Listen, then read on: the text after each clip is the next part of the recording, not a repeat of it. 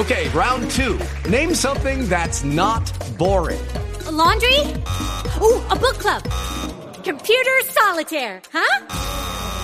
Ah, oh, sorry, we were looking for Chumba Casino. That's right. ChumbaCasino.com has over 100 casino style games. Join today and play for free for your chance to redeem some serious prizes. ChumbaCasino.com. No purchase necessary. Full prohibited by law. 18 plus terms and conditions apply. See website for details. Gotta make sure the Time. settings are right. That's not good. All right. Fuck. Fuck that take. Holy shit. Oh my. And now, and now this. Okay. Let's, uh, let's try to have two recordings. So, ladies and gentlemen, I, I, I, I guess I hope you're hearing this recording. We're about 20 seconds in. It, my recorder just randomly started. Um, so we'll explain everything after I after I count this down. So, three, two, one. Hello, everybody, and welcome to the Young and Wrestling Podcast episode. I believe this is 13, 14? You're the one. You're the one that's keeping track. Um, I believe it is Lucky 13. I could be wrong. lucky or unlucky. We'll see. Um, so it's been un- unlucky so far. We've tried to get, uh, I've tried to get my recording software to, to, you know, record because that's really all it's good for. That's why it's called a recording software, and uh, it's not wanting to cooperate. You know, it gives that that nice little Windows uh, spinning wheel, or if you're on Apple, a spinning beach ball of death. So, uh, so that's not fun. That's not fun when you're trying to record, especially when it's late at night and, and you really want to, you know, get home, but you're stuck here recording a podcast. So, with that being said, um, we've just gotten off the WrestleMania Christmas, the uh, the wrestling Christmas, the the wrestling. Uh, we're coming off of the, the high of the, the or low of the orgasm of wrestling. I don't know where I'm going with this. Please stop me. Um, Nice reference. this is this is not good. This is a disaster. I'm JJ the Mark. That's Mikey the XI. Have Um, no fear, your king is here. and what we're gonna do, um, I did, I recorded a, a tiny little thing last week about uh, right before I, I left on my trip to Dallas. Uh, I gave out my my predictions. I, I feel bad we did not get your predictions. Um, uh, so I I feel bad. If you remember them, I guess if you would like to just say what you thought was going to happen, real quick. Um, well, my like predictions for like it, the takeover Like- or the mania. like like mania like just what did you think because I, th- I think i thought shane taker was going to end um, i thought shane was going to win i thought reigns was going to win i think i predicted like miz for the for the ladder match i want to say and then um, I actually predicted Sami Zayn for the IC. I predicted I I, I was pretty undecided for Taker Shane. I knew Reigns was going to win. I was really hoping Dean was going to go over on Lesnar. I did pick lesnar in that one i th- i picked uh, aj in, in his match I picked I, AJ. And I picked new I- day in their match I picked New Day. I picked Becky Lynch. i went with sasha so we're both wrong on that Yeah. Um, so so we'll get on to that uh, and and I, I don't want to spoil anything we'll, we'll get on to, to WrestleMania and the booking and what was acceptable and what wasn't uh, but first uh, first we have NXT Takeover Dallas um, Right. I'll I'll say there's a, a funny uh, story from from from here I actually met Rick the sign guy very Oh, nice. guy. Very nice guy. He's, he's very chill. He's not fucking Frank the clown, who I hate. Frank the cunt. Frank the cunt. He's he's the exact opposite of Frank the cunt. Like like he'll ask you your name and then like he he just introduces himself as Rick. Like he doesn't he doesn't have like a pompous like I'm a better fan than you. He's not that. So so I have to say props to Rick the sign guy. He's a, he's a very nice guy. Just a chill wrestling fan who enjoys wrestling. He you know he's not a fucking smark trying to get himself over. Yeah, So really. so so I have to give him credit. Um, we actually getting into this convention center. It was very weird how they did this. The, they had the access and all that stuff set up in this convention center, and I guess there's sort of a a a, a for lack of a better term, a concert hall really more than anything else. It's not really an arena, but it's it's a sort of a concert hall uh, here in this in this building. It's a giant building, and it was weird the way they had it set up. We walked in and there was just a giant fucking line to get into the to the to NXT. Uh, I I forget exactly what time it was. It was about maybe about an hour before the doors opened. I think uh, hour forty five minutes or so. So we walked all the way across this line, and we tried to find a bathroom. We got to the bathroom, took a piss. I don't think you need to know that part. So we come back. We come back and we're near the front of the line. Uh, we're you know we're not in the line, but we're near the front of it. And so we walk around for a little bit. Um, you know, we walk up these stairs, go back down the stairs. We're trying, we're trying to figure out where the door is. We finally figured out, oh, this must be where they where they're letting people in. And as we're standing there, just kind of looking, you know, a bunch of people come up, and all of a sudden, we have really sort of inadvertently started our own line. And so, so the funny thing is, we were like, we were a little bit back, but we we were in this makeshift line. This is not an official line. This is not how people had set it up. So we sort of, really, for lack of a better term, we bulldozed through this the other people's line, and we were able to get in there like like an hour before the actual show started, and and it's just one of those things where it's like, oh, you know, I'd be pissed at me if I was in the line waiting for an hour and, and, and like these motherfuckers just made their own line. I'd be pissed. So uh, if you waited in line in NXT Dallas, I apologize. I just wanted to throw that out there. So we then um, there were some. I don't know if these were taped for uh, NXT or if they were just dark matches. Uh, we had the, the, the Drifter against uh, Apollo Crews, which was just a, a really basic match. you know, just a really basic house show match. Nothing wrong with it, but nothing really to it. Um, and then um, and then that was I think that was I think that was it. I think it was like one other match between two guys who I have no clue who any of them are. So that was that was a bit. I could not get into that to save my life because it's and that's it's and that's the developmental know. part of NXT kicking in though. Yeah, here's the thing about NXT, and I I I, believe me, I want to get through this, but I, I also I want to say this before I completely forget it. There's a certain portion of NXT that, to me, and I, I don't know if maybe I'm maybe I'm the only one, maybe I'm the idiot here. I'm very confused. Is it developmental or is it a brand? Because I feel like it can't be both. I think I feel like we've had this debate before. I feel like we've had this before, but to me, is it like, a brand or is it developmental? Yeah, like like if it's a brand, okay, it's fair. a hybrid. If it's a brand, fair enough. But like if it's developmental, I don't know. It's just to me there's there's a disconnect there. How so? You, I, I don't know. I just I don't know that you can have both. Like it's it's like saying you know AAA baseball. Like I suppose it's different, but the guys still want to go to the main roster to the MLB. I don't know. Like I don't. I guess. I guess, like, I guess it's like. Realize like a lot of people aren't really fond of the main roster right now. Uh, I guess so. I, I, I guess I don't know. It's just it's the it's the weird. It's just weird to me where it's like you don't see people like selling out uh, AAA baseball. you know what I mean? Like it's just sort of. Uh, a little bit of a disconnect there where I'm a little confused on, on what NXT is. So let's get on to the actual show here. Um, First match was the NXT Tag Title match between the Revival and American Alpha.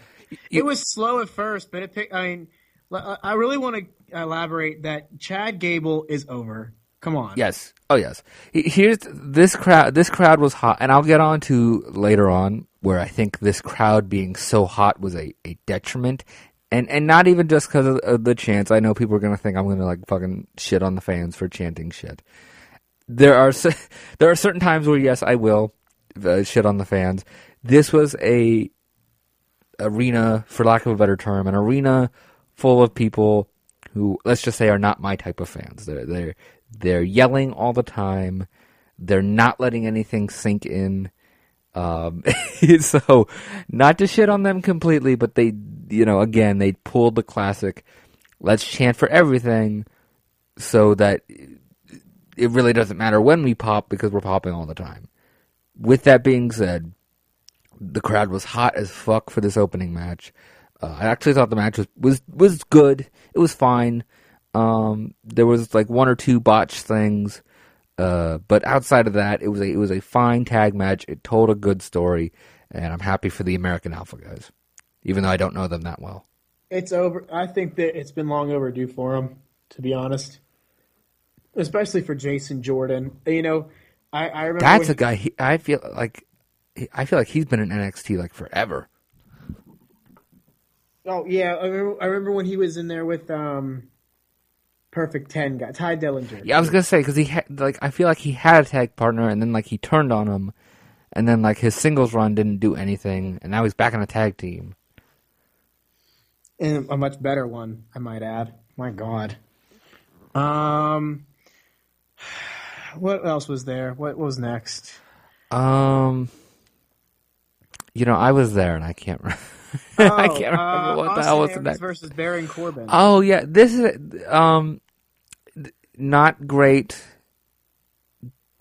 Decent at best, really. Um, nothing to write home about. Um, yeah, Austin Aries gets the win.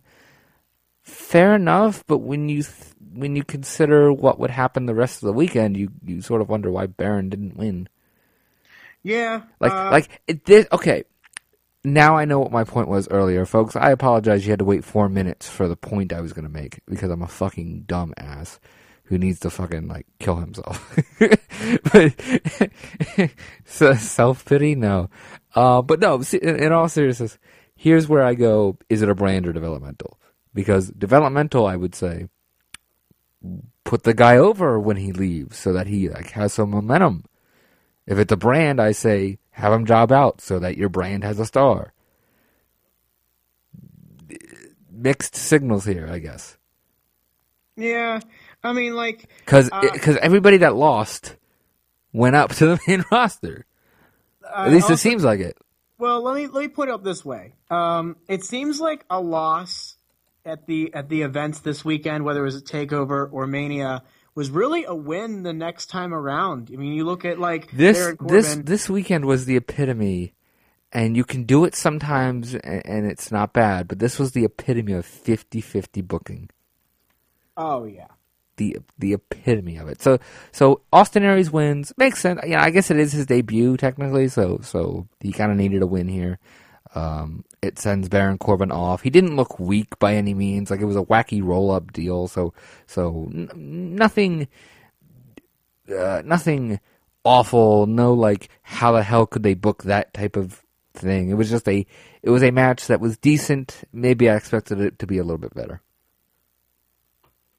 Yeah. It, w- it was very slow paced. It seemed it seemed kind of messy.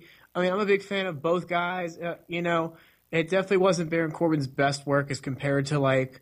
Um, you know his match with Samoa Joe last year. I was gonna say because I've seen Baron Corbin have have good, decent to good matches. So so it's not like he's it's not like he's fucking great Khali. Yeah, and and like he had a pretty decent match with Dolph Ziggler and Raw, but we'll we'll get to that. We'll talk about it more later. um, Um, next one, I believe it was the Nakamura match. yeah, Next, uh, match of the year. Sami yeah. Zayn versus Shinsuke Nakamura. This this was crazy. I mean, the crowd was obviously just electric through this whole thing. Um, this is where I didn't. Normally, I hate sort of some of the some of the chants that the NXT fans come up with, and, and maybe I would hate it if it was like any two other guys. like if they if they had done the same chants during like Joe and Finn, I would have hated this crowd. But this is a case of they love Sami Zayn, they know of Nakamura, and they know he's good. They respect him, and they just they loved both guys. They just they just wanted to see a fantastic match, and that's what they got here. Just a fantastic match. And I'm not quite sure how. I don't think I've not seen it yet. I've seen bits and pieces of it um, on the network and stuff, but I've not seen the whole the whole thing through on the network. But just from my recollection of it, holy fuck, was this a match? But um, Shinsuke Nakamura is a is a star. no, I agree. He's already a main eventer for the company now. Yes, I, I mean, I mean, he came in with a lot of hype, and, and I I admit to only seeing Nakamura a couple of times, But man, if this performance was anything close to what we're going to get or what we could get, oh my gosh. Just just a, a fantastic match. You know, Sami Zayn doing the honors on his way out. He got the nice little goodbye from the NXT brand. Just everything about this was perfect. This was I hesitate to use the word five stars because I hesitate to give out five stars like they're nothing. This was a easily four, four and a half stars. No, oh yeah. Oh my god. I, I'm gonna be a little bit more generous and give five stars. For I just, I, I just, and the only reason I don't give it five is I just, I hesitate to give things five stars. I'm very hesitant to get to give something five stars, but this was very close to it. Oh yeah. I- and a half gonna- star. Just I'm gonna be nice. just and I'll give it fantastic. All of the hype, I, you know, I'm not one for hype, and, and, and usually the people that come in with a lot of hype, I, I end up go, sort of going, okay, well they're good, but you know, are they really that good? This is a case of everything you have heard is true. Uh, no, I agree. And this is from somebody who's not really used to watching Nakamura wrestle before.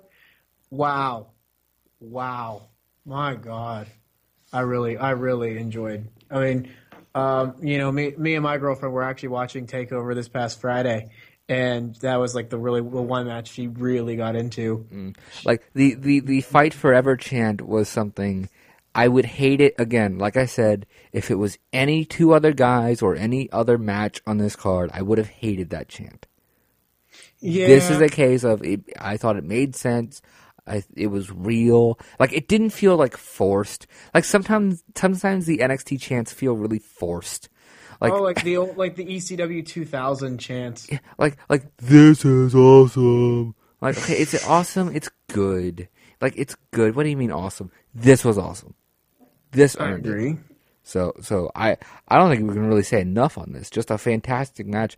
If you watch any match from this show, make it Zayn Nakamura for sure. Oh yeah, and I love Nakamura's entrance. Plain and simple. Yes. Um, this man he, he doesn't i'm not i don't i mean i was gonna say he doesn't speak a lick of a lick of english but i i do believe he speaks some english but like this guy is not a english native you know english is not his first language you know if he does speak english it's it's probably very broken fucking star Oh yeah, he he is a walking charisma machine. My God. Um, the next one is the women's title match between Asuka and Bayley. Um, okay i'm gonna be the bearer i'm gonna be the bear i'm gonna be the bearer of bad news hmm um i thought the match was fine i didn't think the match was terrible it, it I've I feel like I've seen Bayley have better matches. Like I guess that's obvious. I feel like I, I feel like maybe I expected this match to be better than it was, and the finish. The at least to the live crowd. Again, maybe to the TV crowd it came off better, but to the live crowd it just kind of seemed like that's it. Um, like like there was no like there was no like raising of the hand like one two. yeah, it was. It, was wasn't- just like it was just really like oh tell the story. I mean, it's a good match, but it wasn't storytelling like Sasha or you know. Like, right right and so that's where i kind of i hate to i hate to say like f- felt sour on this match but that's where i was just kind of like oh damn. Like i just i felt like it could have been better. Um i did wonder why bayley did not get a, a, a send-off so to speak. I guess i kind of got my answer throughout the weekend. Uh she, she didn't need one. Um sort of. It seemed like there were kind of uh, seeds for a heel turn from Asuka because she just kind of like stood there and then like she didn't like shake her hand or anything. She just kind of walked away. So maybe that's me reading too much into it. Um, I think you're reading too much into it. probably it just it just came off. The finish came off very weird, uh, especially to the live crowd. Like it, it didn't kill them. I mean, obviously, but it was just like. I don't quite know if that was Undertaker's streak ending levels of killing the crowd, but it just kind of the crowd was just very confused. Yeah, I feel like the, I feel like it took the life out of them a little bit, especially as for someone who is as over as Bayley is. Um, but I think you know, for, it didn't really seem like she got like a proper send off either. You know what I'm saying? Yeah, it was just kind of like, oh, Bayley lost. That's a shame. And then like she just kind of walked to the back, like Oh, like Taker did with 30. Not not even that. Like they turned the lights down and everything. Like she just kind of like walked off. Yeah, It's, it's just like it was just like like when they turn the lights off, like to play whatever video package. The, funny part is I think it was Triple H Reigns, but uh, like everybody like booed because they wanted like Bayley to get like this send off. Like they wanted to like clap for Bayley one more time, and they didn't get that chance, and they were mad. Hmm, and then we go to the main event. Well, we, we, we first before that, I must cut you off. Our one piece of news for the week. Oh yeah, We then see the man himself, Bobby Roode, in the crowd, and then the crowd explodes, and people are like, "Oh yeah, Bobby Roode," the and hottest free it's agent uh, today. it's official now. He's Yep. in NXT, so awesome for him. Oh yeah, he deserves it. My God, um, I've always said I've always said for years that Bobby Roode is somebody who should have been the. WWE. That that's the other thing that um, I hate to harp on this debate, this uh, this um, brand versus developmental debate, or not even debate, just sort of discussion. I hate to harp back on it, but does Bobby Roode really need developmental? I think Bobby Roode is developed enough. uh, same with Austin Aries. you know, like I think these guys are developed enough. They can, uh, that goes double for Samoa Joe. You know what I'm saying? yeah, really, yeah. That's we'll we'll get on to that because in the main event it was Finn Balor, Samoa Joe. Joe gets busted open like almost as soon as the bell rings, yeah. and Oh and God. not even like from a strike or anything. Like I like he just kind of a recoil from a like from a strike. yeah he just like he just like ran into the turnbuckle. All of a sudden he's bleeding all over the place. Um, like I thought for a second, like oh, like like I thought for a second, like did he paint his face or like like like is that like like I couldn't really see it too well, and then all of a sudden, you know, you see everybody rushing down and they're they're checking on his eye, and here's where the crowd got. I, I feel like there's a debate here. The crowd then goes into the fuck PGE, uh, we want blood, let them bleed type of chants. And I hate to sound wishy washy on this debate because it was a big debate Friday night, Saturday. And I hate to sound wishy washy, but I can understand both sides. Obviously, you know, WWE doesn't want blood, and, and whatever we feel about that, that's just that's the case. They don't want blood. Uh, it was also a cut right over the eye, like very dangerous. You don't want to, you know, you don't want to wrestle with with blood in your eye. Um, but at the same time, they kept checking him, and then they would do a move, and they would check him again, and they would do a move, and then the match would stop, and it really disrupted the flow of the match. And as a fan, like that has to piss you off. And so I, I was split on the whole like fuck PG type of crowd. I would normally th- cast them into the fire and, and tell them to go screw themselves, but at the same time, there are just there were better ways to handle this situation. Like when Joe dumped Finn into the crowd, like they should have just had Finn sell like he's dead and just patch Joe up. Or if you can't, just like disqualify him and get somebody else out there and have another match. Like do something, uh, but just to to to to throw him into the crowd, clean him up, do another move, stop the match, clean him up was just to disrupt the match like that is is not the right way to do it. I, re- I really appreciated the uh, throwing into the security guard spot. Oh my god, he Finn killed that dude. Yeah, That dude's out. still laying there. Yeah, that that. Oh my goodness. I mean, it was. I mean, it was an intense match, but I will agree. Like the disruptions, really. Uh, I mean, as a fan, it does. Uh, it's like. It's I like don't- killing the mood. Right. I don't mind it if like if the guy is down and, and the trainers check him or if it's off camera or, or or if a guy does a big move like Joe did where he threw Finn into the crowd and Finn kind of died for a few minutes.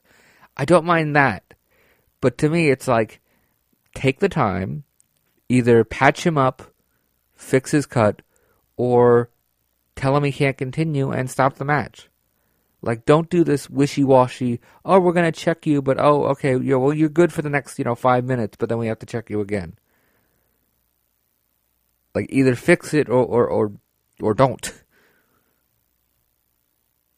so that, so that was my one issue as far as the as far as the blood goes and, and, and the way the crowd reacted to it. I, I understand it, but at the same time, there is a part of me that goes, guys, like like you know, you don't want Joe's eye to fall out of his head here. You know, like it was a pretty nasty cut.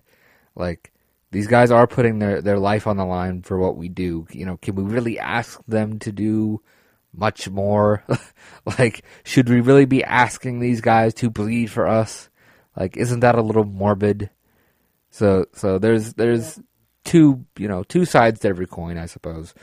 Um, the actual match, pretty good match. I mean, at this point, this and the women's match, after the Nakamura Zayn match, I don't, you know the crowd wasn't dead, but they didn't have that. They weren't able to keep that energy up, and that goes back to what I was saying earlier about the NXT crowd they spent so much of the beginning portion of the show hyping themselves up like oh like oh let's let's let's get loud let's chant let's do this that you know 2 hours in or whatever it was you know by the by the women's match certainly and then even by the by the Joe Finn match they were uh, again not dead but they weren't quite as loud for the big spots and they weren't quite as loud for the for the big pops that you would normally get. So so there's a, a portion of the NXT crowd that really likes to to, to almost psych themselves out, so to speak. Um, as far as the match, the match was fine, uh, actually pretty good. Um, I must take umbrage with the result. I will I will leave it at that. What did you think of the match? Um, I really I, I know it was was it like a roll up finish? They did the Austin Bret run up the turnbuckles roll up spot. Yeah. Um, do you think? I kind of had the feeling that Joe was going to go to the main roster at that point. I did too, and and and I see because when when the pinfall happened, I I had an issue with it. I was like, damn it, you know, I really wanted Joe to win, like what, you know. And then I like later on, as as I was leaving, and and later on in the night, I realized, well, maybe we'll see Joe on Raw. And if that's the case, that probably was the best way to beat him. He's so vicious and violent. He just wouldn't let go of this hold, and Finn just happened to to roll him up uh, on the turnbuckles. Like, okay, that's not the worst finish to do to, to send the big monster off on his way to Raw if you want to put your guy over. Not terrible. When Raw comes around, we don't see Samoa Joe. So that makes me hate this finish even more. So I just I hated this finish. I don't mind Finn Balor, but he's just not doing it for me as champion. I agree. I mean, like, I like Finn Balor. I'm, I'm a fan of what he does, but I think he's getting a little stale. I think a legitimate heel turn, I think, would probably do a little bit more for me. You know, I just I feel like you know, it's all like teasing. I feel like there's like a lot of teases, like doing the the, the Balor Club and whatever.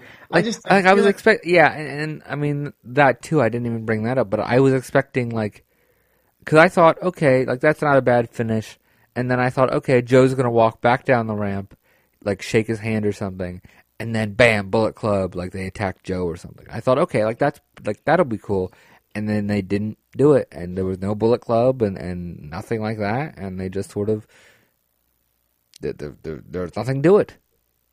So so to me, it was just it was almost like, what's the point? Why did you why did you book this match again? Why did why did he face Joe? Because like he kind of beat him last month too. I know there really wasn't much of a point. It wasn't even like a it wasn't even like a no holds barred type deal, you know, where they well, could get where they could get violent. I mean, it, it turned out to be, but like I know. Hopefully, we do see Joe in the main roster soon. I, I think it's a little overdue now. Yeah, I, I would agree. Um, overall, I gotta give Takeover four stars. Yep, that sounds fair to me. Takeover Dallas gets four stars. Four all right, all right. Put it in, put it that in the books, and we'll we'll break it out at the end of the year and go, what the fuck were we thinking? uh, actually, I, I probably have a rating that I'll we'll get on to it.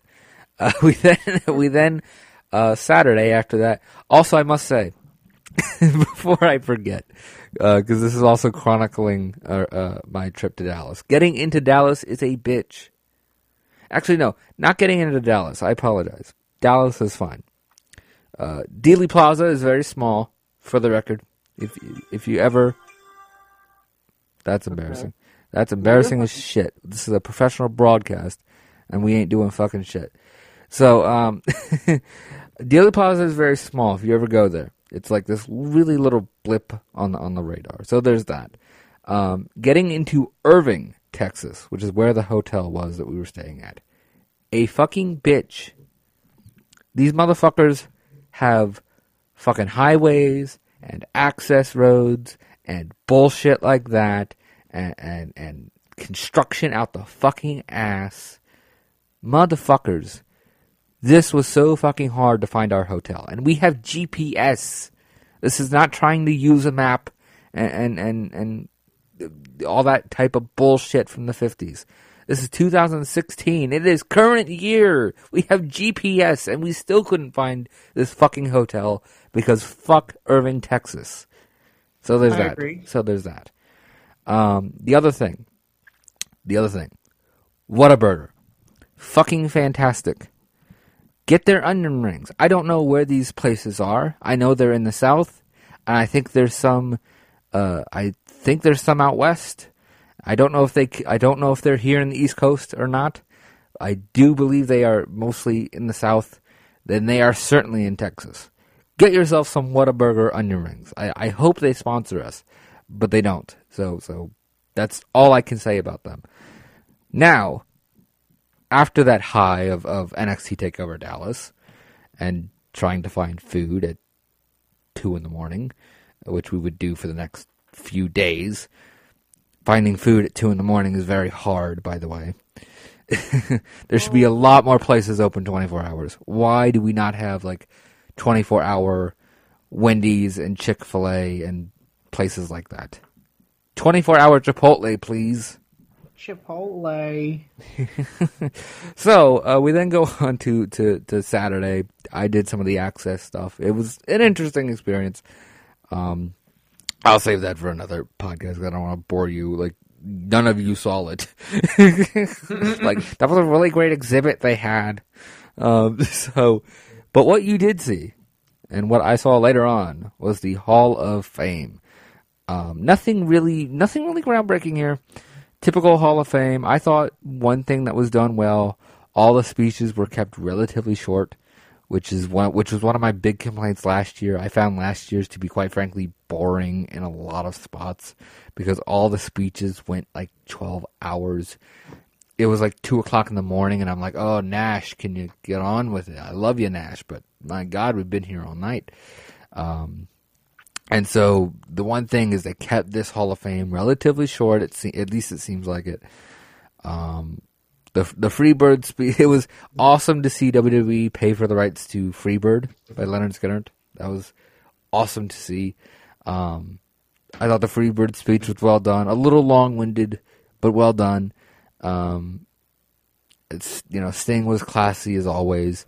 Um, outside of that, really nothing. Uh, nothing you know really noteworthy. I thought. Oh, why one thing I did want to say. I thought Snoop Dogg's speech was actually like one of the better speeches. like it was better than most Yeah. wrestlers' speeches, to be honest. Uh, yeah, no, I'm I'm right there with you. Um, the only thing I have to note about the Hall of Fame speech is that, fuck, I was not ready for Sting to actually retire. I still really wasn't. Uh, re- really, I, I kind of expected it. I kind of figured he would like the Hall of Fame would be his. Okay, guys, like yeah, I'm done. I, I was really, you know, I, I've always wanted to see Sting at least have one more match in his career, and damn, It, it, it does it does kind of suck. Like that's uh, how his career ends. Like not really, you know, not like this proud, you know, head held high kind of moment. He was just kind of rushed off because like the almost got paralyzed. It kind of kind of sucks in that way. But hey, he got a Hall of Fame out of it. He got one last night to you know get some cheers out of it. So good for him. Yeah, no, I agree. So let's hurry up and move. Let's let's skim through WrestleMania, shall we? Uh, yes. So it is one o'clock Texas time.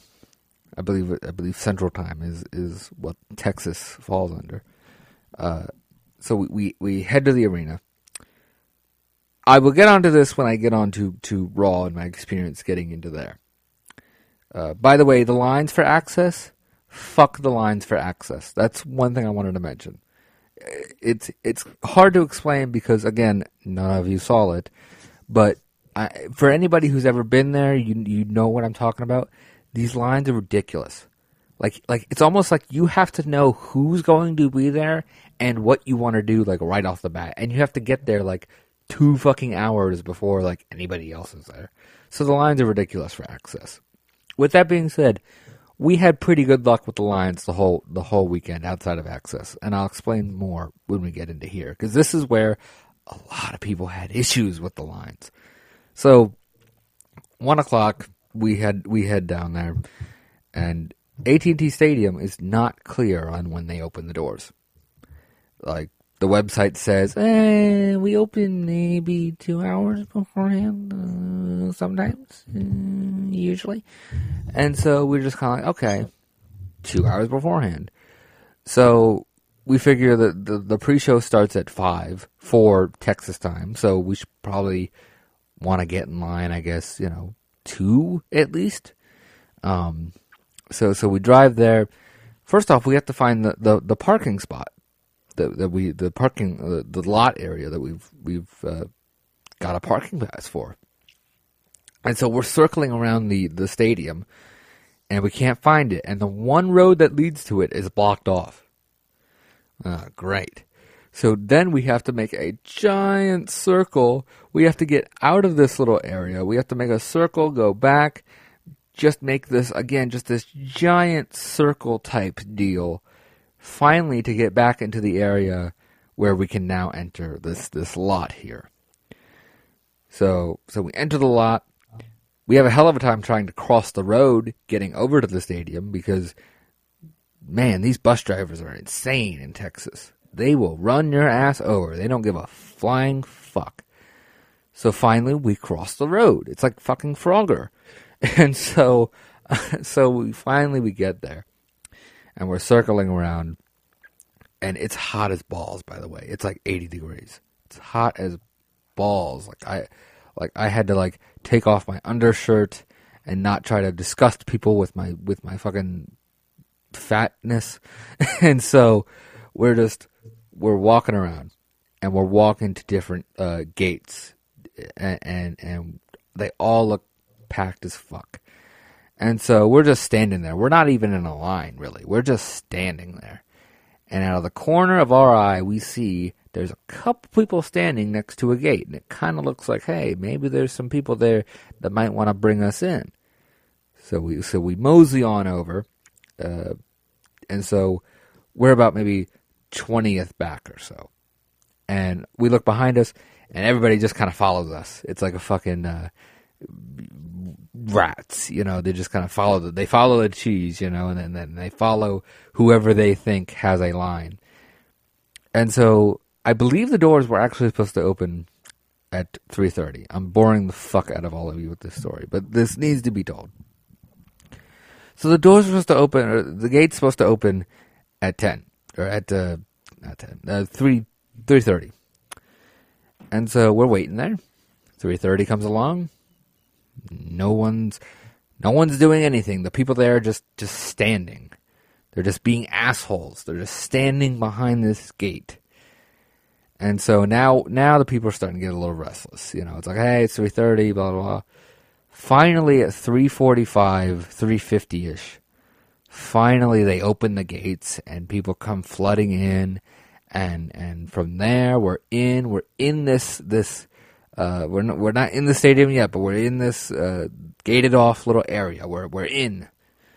So so we get we get some beers, we we head in, and I will tell you this: when we when we get into the stadium, you know, you open the doors, you walk in, there's this open area, and from the second we walked in, it just I don't have my breath taken away often but damn, this place looks amazing. It just it looks so good. Of course, you know the WWE. They always set up their stadiums to look amazing. They set up the the Citrus Bowl, which by all means was a piece of shit, and they even made that look decent. And here they are. They're making the state of the art stadium just look so fantastic, and it's so breathtaking and mind blowing. So we marvel at that for like a good 10 to 15 minutes. We just marvel at how good this looks. So finally, we go, hey, let's let's you know let's get to our seats here. And so we walk across. Uh, we walk across this little area. We're just walking around, pretty much, just walking around the whole uh, the whole concourse. That's the word I was looking for. And so there's directions that say if you're if you're on the floor or, or on the risers, go to 229 and, and walk down the tunnel. And so we go over to 229. We don't see any tunnel. We see some stairs. So we walk down the stairs. Well, that's not where we need to go. So we walk back up the stairs. We see some stairs. Uh, we see some more stairs that go up. We go, okay, maybe we should go up. So we go up the stairs. Well, that's not where we need to go. So we go back down the stairs. We're walking all around. We walk back back around the concourse, just again making practically a giant circle. Finally, we ask somebody, "Hey, how do we get to these seats?" We asked about three people, by the way. Almost none of them knew what, even what the fuck they we were talking about. It's it's like they never worked their day in their life. So finally, we asked somebody who knows what he's doing, and he he's like, "Oh, you got to go outside. You know, you got to you got to get this wristband, and, and like then you got to go to this line, and they'll know what to do." Okay, so so we go outside, we get the wristband, we come back in, and we're standing in this line, and this line just is not moving. It's just not moving, and at this point, we can hear Jerry the King Lawler's music, and so people are freaking out, like, and I'm freaking out because hey, I want to I want to get into my seat, goddamn it. And so this line just is not moving. It's going slow as as as like dog piss. I don't know how slow dog piss goes, but it's going slow. It's just like this story. It just never ends. And so finally we look up and there's a sign and it says it, it says with wristband, without wristband. And and we just we go to where it says with wristband and freedom. This is this is freedom. The, the feeling this is a feeling of like when you have to take a piss and you ha- and you're forced to hold it in and finally you can let it go. That's what this feeling was like because this line was empty. Empty. So all we had to do was walk.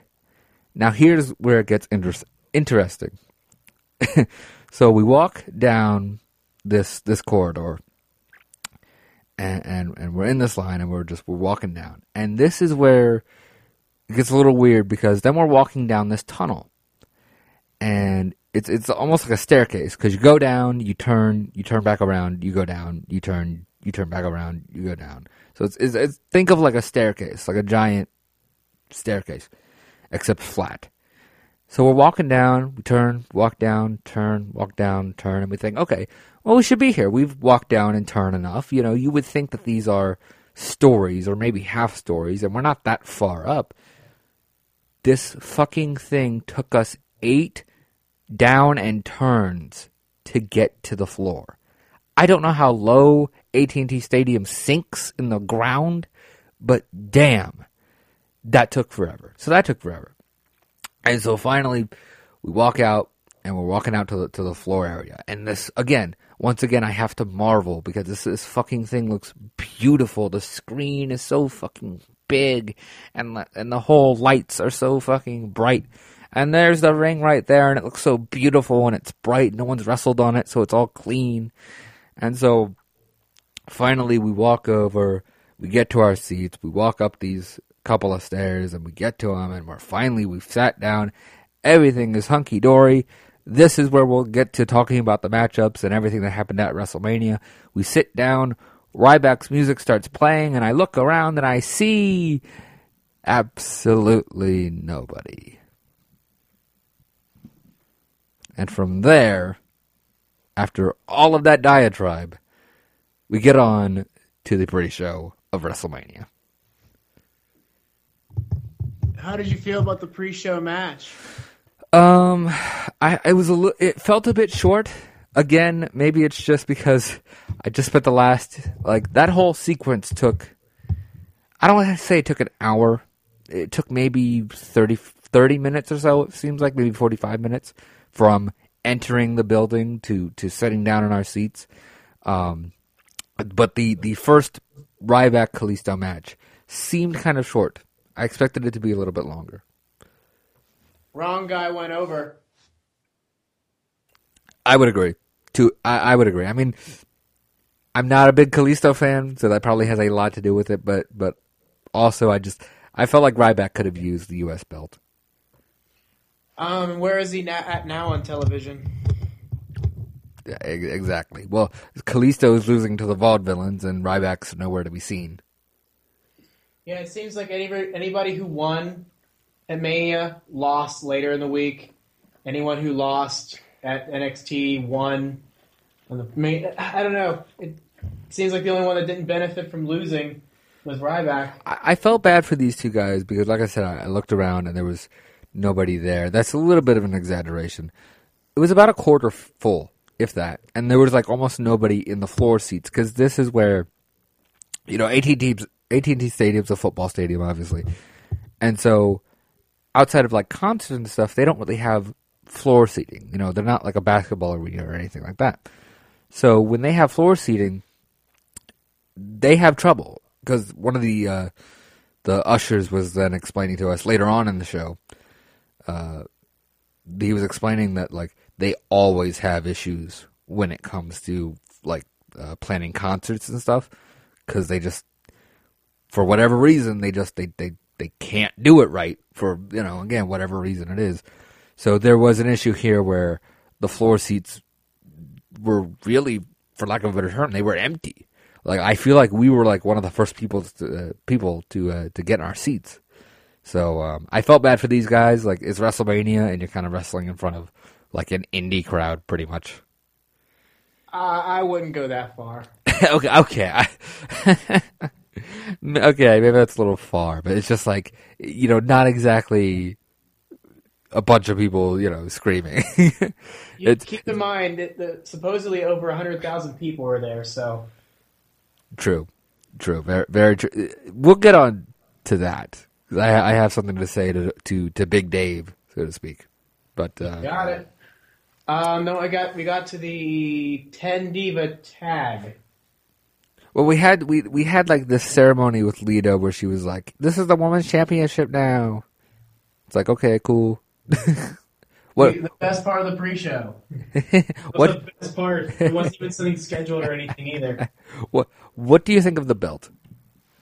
I like it You mean the white belt version of the world title? yeah, Um, let's. It's basically we're not going to get rid of the design of the world title, and we like the white strap of the IC belt. So fair enough. that makes it feminine, right? I, don't know, I, I, I like it. Also, one thing I noticed, and I noticed, obviously, I didn't notice this, you know, being there, but I noticed this watching it back, is they really like ref- they flat out refuse to use the term diva.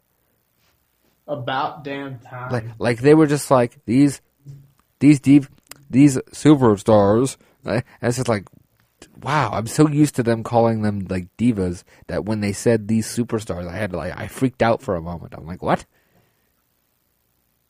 I know it was it was weird, but again, it, it's But needed. Very needed. Um, and we'll get onto that uh, later on, obviously. Uh, but then had the ten, the ten diva tag, the Total Divas against Team Lana, and um, Total Divas win. Brie Bella has a, a nice counter out of uh, uh, something Naomi was doing. I forget now exactly what it was, but it was a nice counter into the uh, into the yes lock. Brie Bella wins. A nice little goodbye ceremony. Um, nothing really to write home about, but a, a, a fine ten diva tag. Um, I mean, if that's the way Brie Bell is going to leave the company, that's as good as I guess I could say it's one of the better 10 Diva tags because I feel like we've seen some really fucking shit ones. Um, They really kept Lana in the ring and I, I was gonna, I was just about to say thank you for bringing that up. I was just about to say for this being Lana's debut, she took like one move. Um, and I'm glad they kept Eva Marie at a minimal too. He- Here's the thing I'll say. I'm no fan of Eva Marie by any means. I find her to be fake as fuck. I find her to be, quite frankly, boring as shit. Um, and obviously, she's been a terrible wrestler in the past. I will say this: she didn't fuck anything up. She did not fuck anything up. I agree. I see, She delivered. She delivered a fine suplex and a fine like big boot or whatever the fuck it was. Yeah. Um, I like how everybody booed her the second she walked in, and then when they saw her, she was okay, everybody shut up. Like, like, yeah, like she wasn't even the worst wrestler in the match. I know. It's that surprising. Now people can leave her alone. Exactly. So, so uh, but I am by no means a defender of Eva Marie, and I've been very critical of her in the past. But I am also fair. She did fine here. Good job. I agree. um, and then we went to the main event of the pre-show, which was Usos versus Dudleys. This was very short. This is a case of I thought this should have gone a little bit longer. Yeah, I mean, for as hyped as it was, you think? So, but uh, I mean, with that being said, I mean it is only the pre-show, so I mean you don't want to like burn everybody out and stuff. So it was fine. The Usos get their moment, so to speak, uh, slamming the Dudleys through the tables. So you know, good for them. Yeah, I got a nice little WrestleMania moment. Um, and then I believe that takes us to the main card. That would take us to to the main card. Now, uh, I just want to say this: I, I will try to keep my thoughts as far as to uh, like what the live crowd seemed to feel and what I seemed to feel at the time. Uh, I've watched, I think I've watched most of WrestleMania in the time that it's happened, but I, I, maybe there's some stuff that I've I've missed, maybe a little nuance kind of stuff. I will say this: the opening shot they had where where they do the signature and it fades in and you just see this sea of humanity. Oh my god. Just a beautiful like image. I don't even know what to call it, but just a beautiful image of all these fucking wrestling fans in this one place at this one time. Just like just beautiful. The place looked packed. It looked beautiful on television. No, I, oh yeah, it did. Oh my god, it was filled. Like Dallas, I, I'm impressed. Good job. as as somebody who likes to rag on Dallas for obvious reasons, I was in I was in enemy territory this evening, but very nice stadium. I, I hate the team that plays there. Y'all can suck a dick, but but uh, but uh, I do have to give Jerry Jones a little bit of credit. He he him and his architects built a nice place. And and really I think and I'll get onto this later on, but it seems like a perfect place for wrestling. Um as far as noise level. Like like I just I'm just going to talk generally here for a moment and I want you to chime in cuz I feel like you're a better ear on this than than maybe I am even. Did the crowd seem lively and loud because I can tell you it seemed like being there the crowd was hot and and a lot of times you hear stories of like these stadium shows where the noise kind of goes up where the guys can't really hear the crowd and I felt like I heard the crowd pretty good. Um, I will. I will admit that even like during like football games, uh, like it seems like it's like a different atmosphere. You know, when, when you go into like a uh, stadium, than you do like an arena. And this is one of those cases where it really felt like a football crowd, where it's just like a lot more live. The acoustics felt more surround sound. So yeah, it, it seemed lively for sure. Okay, because I was gonna say like like because I've heard stories and and in 24, you know, we got loud, but it was also it was outside, so you know it wasn't like this resounding you know pop or anything. Um, in Dallas, it seemed like there when there was a pop, it, you know, it went up and it reverbed and it, it you like it felt like everybody could hear, it, especially when everybody got shaken uh, at, at different points.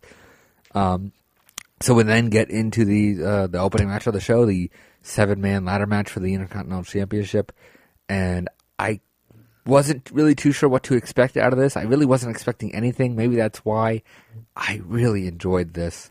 I really did. Like, this is like one of the better multi-man ladder matches I feel like I've seen in a while.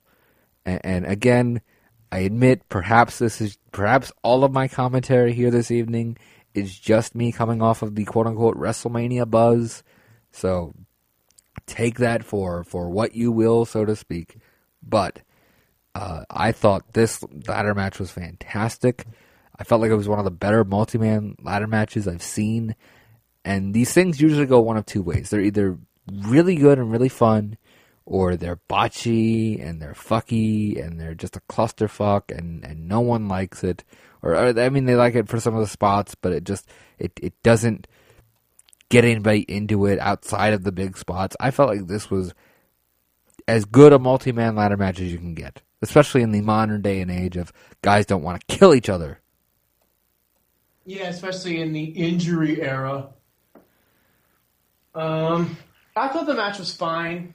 Um, wrong guy went over. Uh, This, here, um, uh, I I forgot to I somehow forgot to mention that um, Zack Ryder goes over the last guy anybody expected. Here's why I will defend it. No one saw it coming. I guess. Like like I don't know. It just to to me it got it see it got a really big pop from the crowd. Like it wasn't like he won and the crowd like died. Like like if he won and the crowd died, I'd say, "Oh wow, that was a wrong decision." But like he won and the crowd like popped because they didn't expect it, and like he lost it the the day later. Like to me, I was okay with this. Not what I would have done. Like I, that's the key word I'm going to say throughout this really this whole pay per view. Not what I would have done, but I'm okay with it. And this is a case of not what I would have done. Personally, I would have liked Miz winning, especially considering he ended up winning the belt anyway.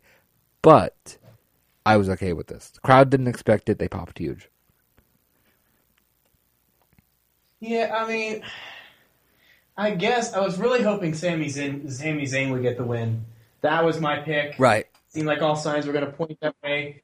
Uh, thankfully, Sami Zayn looks like he's now kind of being presented as a the underdog main eventer or upper card star now. If you see on Raw or even SmackDown for that matter, but It seems like it's here's a case of um I went back and I watched uh I watched it on on uh, with a commentary.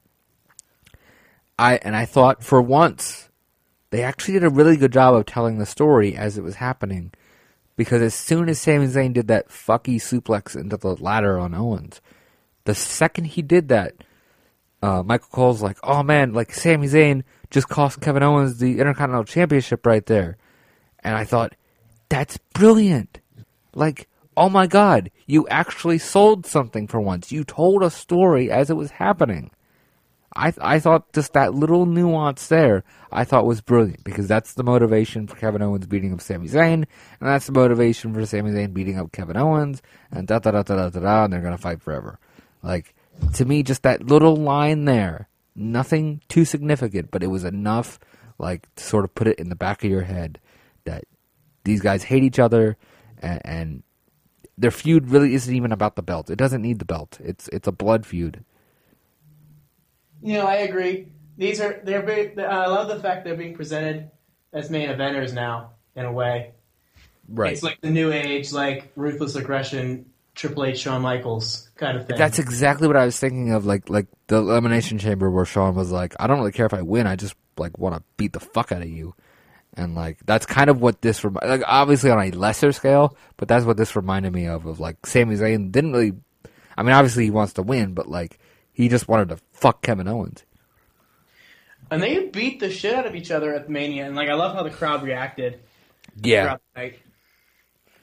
Um, that's what that was sort of like the best part. Um, anything else you want to note about the Intercontinental Title match? Um, I love Stardust's uh, Dusty Ladder. Um, I almost wish Stardust would have won. Um, just to give him like that that sort of that moment, uh, especially considering like it's Texas and you know his dad's Dusty and everything. Um, outside of that, um, I just like I said, I just I thought it was well put together. Nothing, you know, nothing botched or anything, which I think is like really a marvel. This has to be the first ladder match where like nothing was botched, at least that I can think of. Yeah, and it's Sin Cara was in it. Think about I that. know, I know, it's so insane. Um, so that's how that I, I thought this was a, a, a well done match, and, and we could argue about the booking. Um, I'm willing to concede on that, I suppose.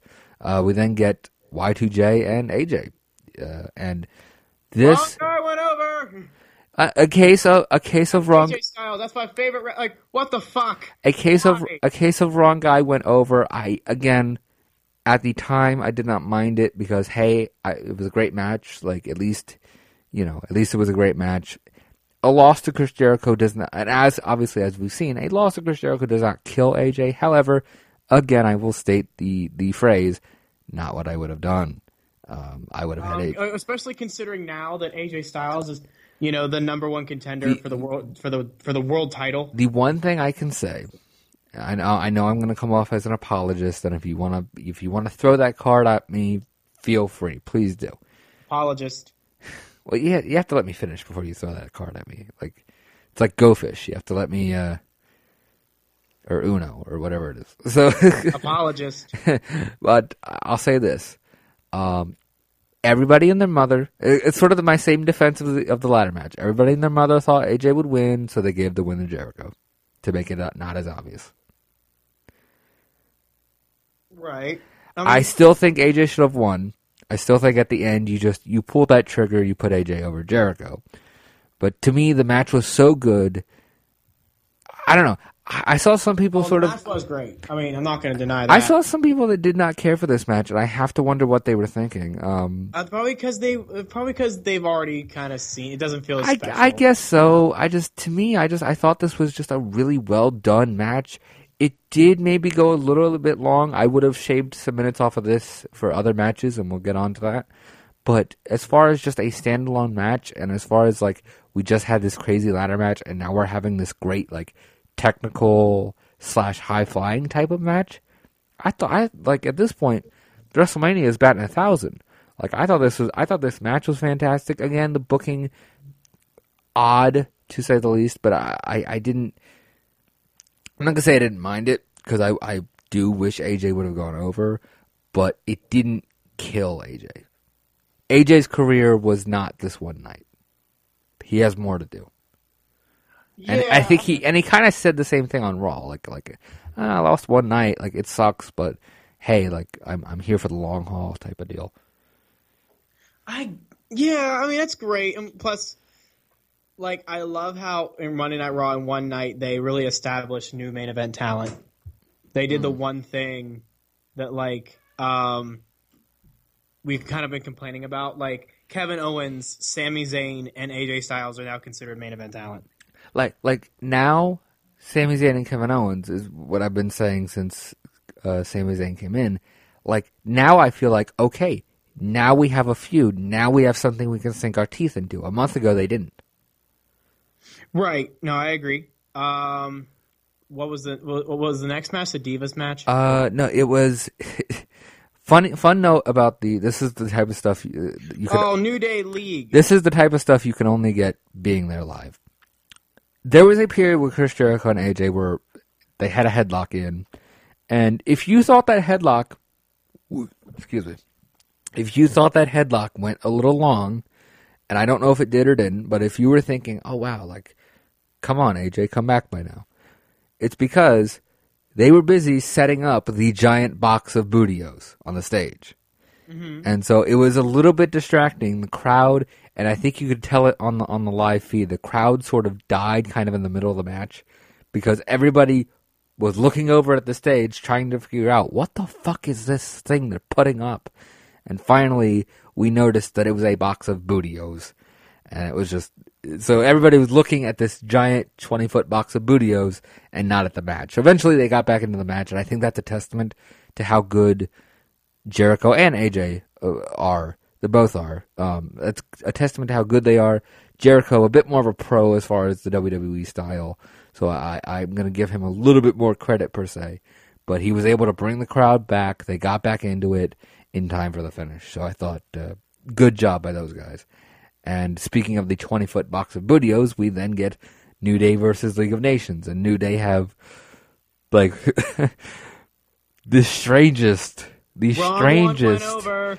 the strange. uh, yes, t- by a large margin. This is where I. This is where I start to complain. Um, but the strangest WrestleMania entrance of all time. Not best, not worst, but strangest. A Okay. giant Would box you mind of me giving the visual? Would you mind me doing this? a giant fucking box of bootios, and yes, Bootios. go ahead. and it tumbles over. Okay, this is what I had to see on television.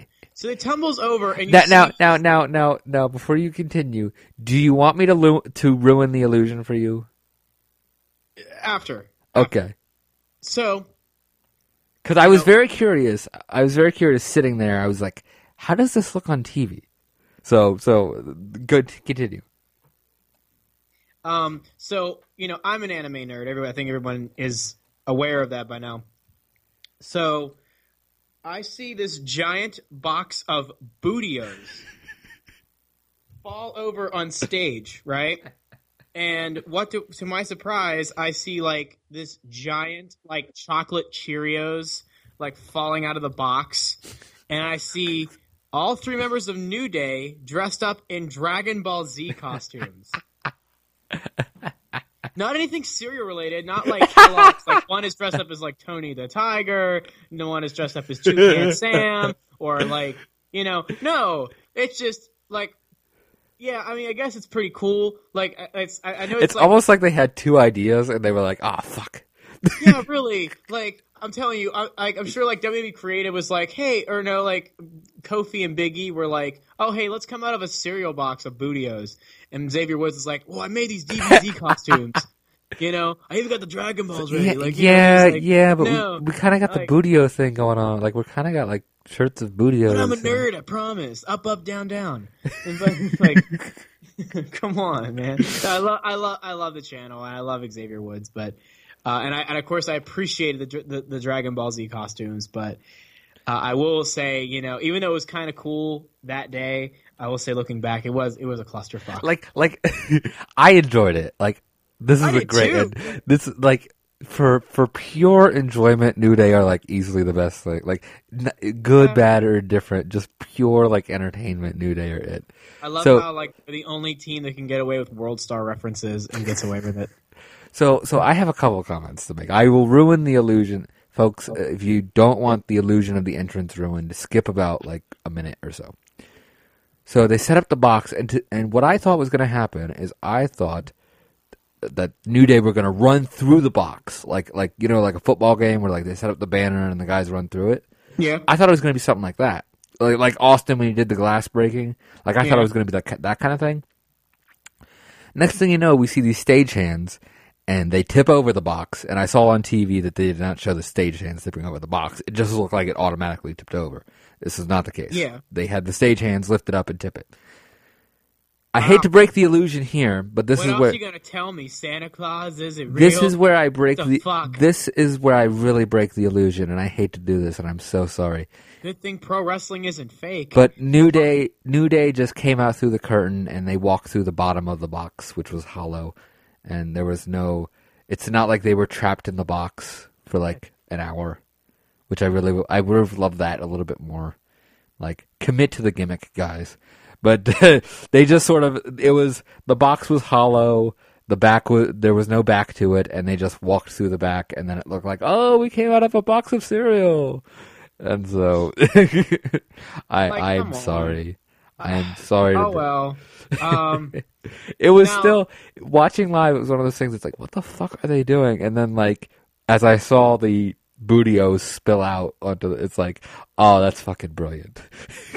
Because when you're watching it, it's like they tipped the box. Like, why did they tip the box over? What the fuck was the point of that? And then, like, when you see the bootios fall out, it's like, oh my god, that's brilliant. food for thought. Literally. Um, nice, yeah, nice segue. Uh, do you think the people who lost at Mania are so, I guess, in the eyes of creative, you know, because this, this so over, they can afford a loss. yeah, With Like, new, with, with new day like with, the with whole new day with new Day losing was just to say, oh hey, Del Rio, Barrett, Rusev, and Sheamus actually got a win at Mania. with, with with New Day, I'll say this: um, This match wasn't for the belts. They could afford a loss, and it's set up for the segment later on. Now, with this being said, Yeah. with this being said, New Day still should have won. I would have had League of Nations beat them up like afterwards or something. Yeah. So, so I would have done it that way. I just want to make that clear. I'm the But this biggest company I'm- like thrives on 50-50 Right. booking. Now. Yeah, I just I want to make it clear. I'm a huge New Day fan. I would have loved for them to win. I understand. I kind of, sort of, semi understand why they didn't, but I, I still I would have put them over had League of Nations beat them out afterwards. Here's here's where here's what I'll say about New Day. These motherfuckers are over. Oh yeah. here's well, New Day, here's the thing. No doubt about it. Here's the thing: the one shirt I saw throughout the whole fucking goddamn weekend. It wasn't Bayley. It wasn't Joe. It wasn't Finn Balor. It wasn't Sami Zayn. It wasn't Kevin Owens. Uh, I did see some Kevin Owens throughout the weekend. Um, it wasn't AJ Styles. Wasn't Chris Jericho. Damn sure was not Roman Reigns. Wasn't even Dean Ambrose, who I love. Wasn't Suplex City Brock Lesnar.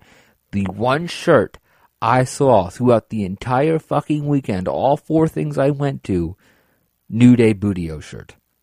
That is the one shirt I saw a bunch of motherfuckers wearing the entire goddamn weekend. And here's the funny part about New Day. Like like at Axxess they have that thing where like you can do the entrance and, and whatever and like walk down this makeshift ramp. Almost every other person was doing New Day.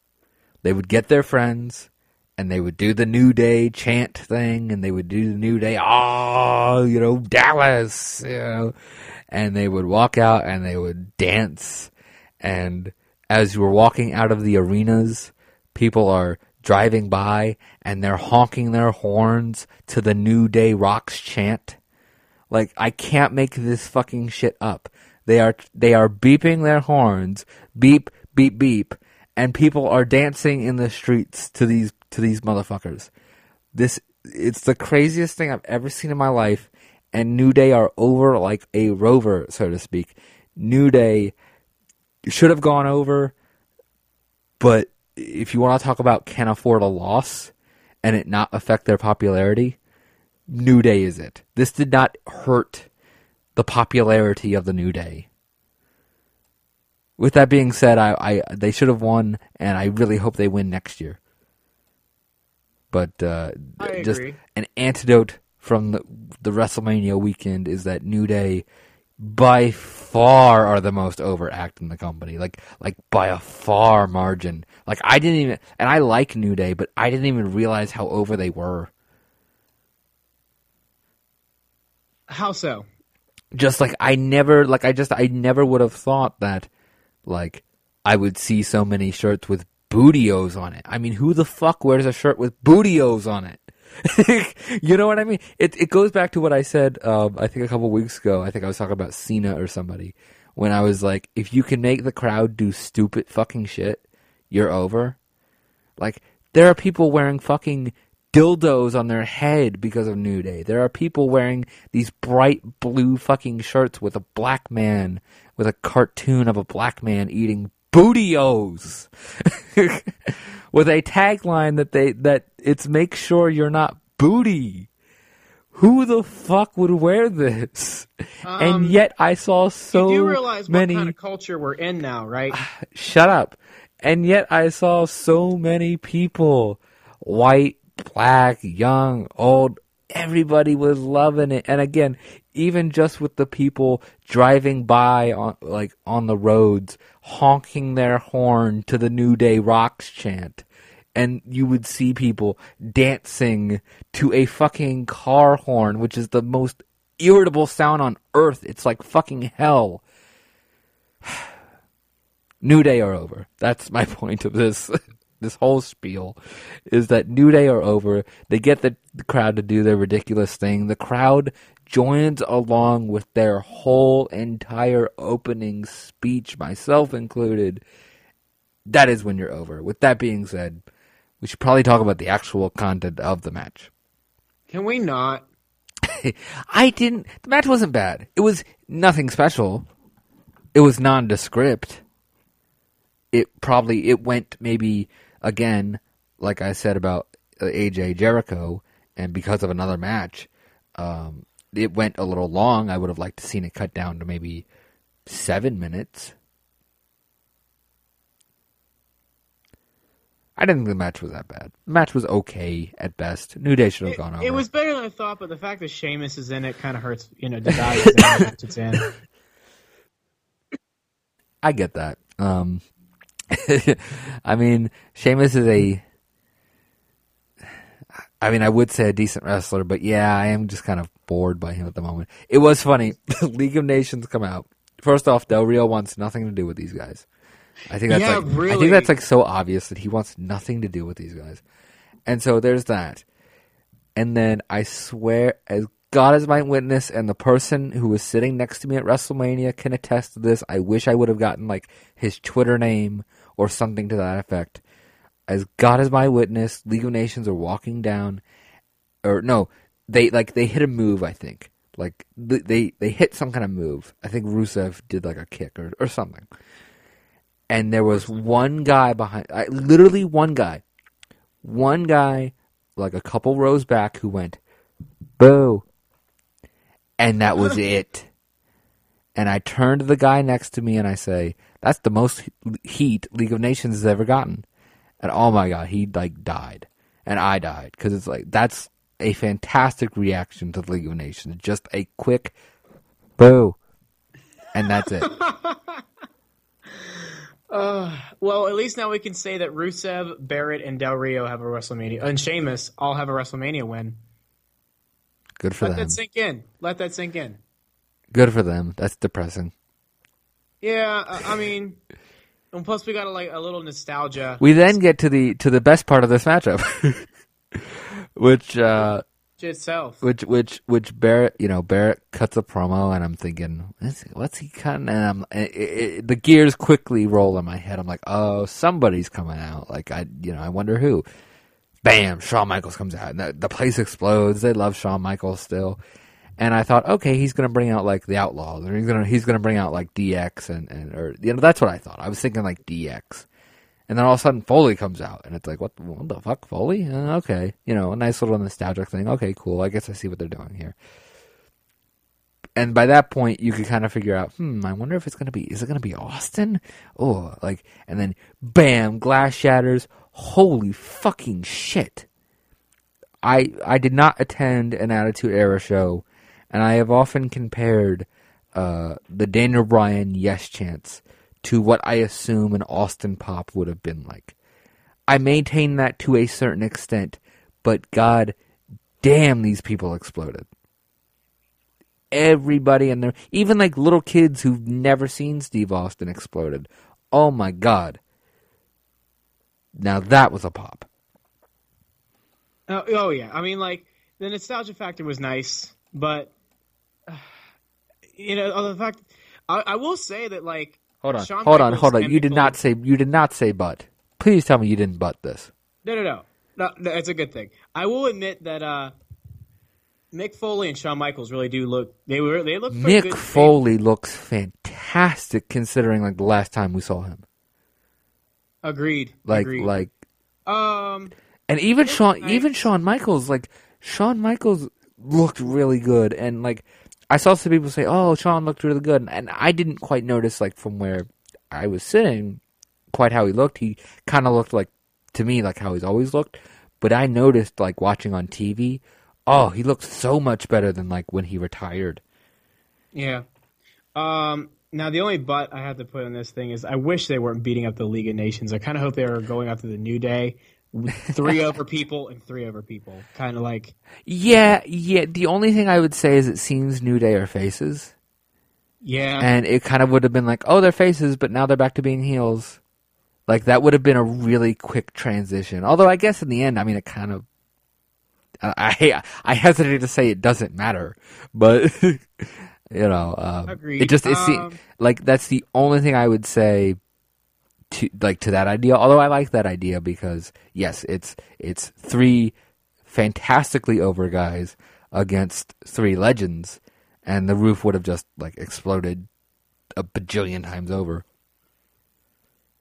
Um, yeah. Um, Well, the next segment was what? Uh, what was the next match? Was it Uh, Taker? it, it was it was Lesnar Ambrose, and this Oh.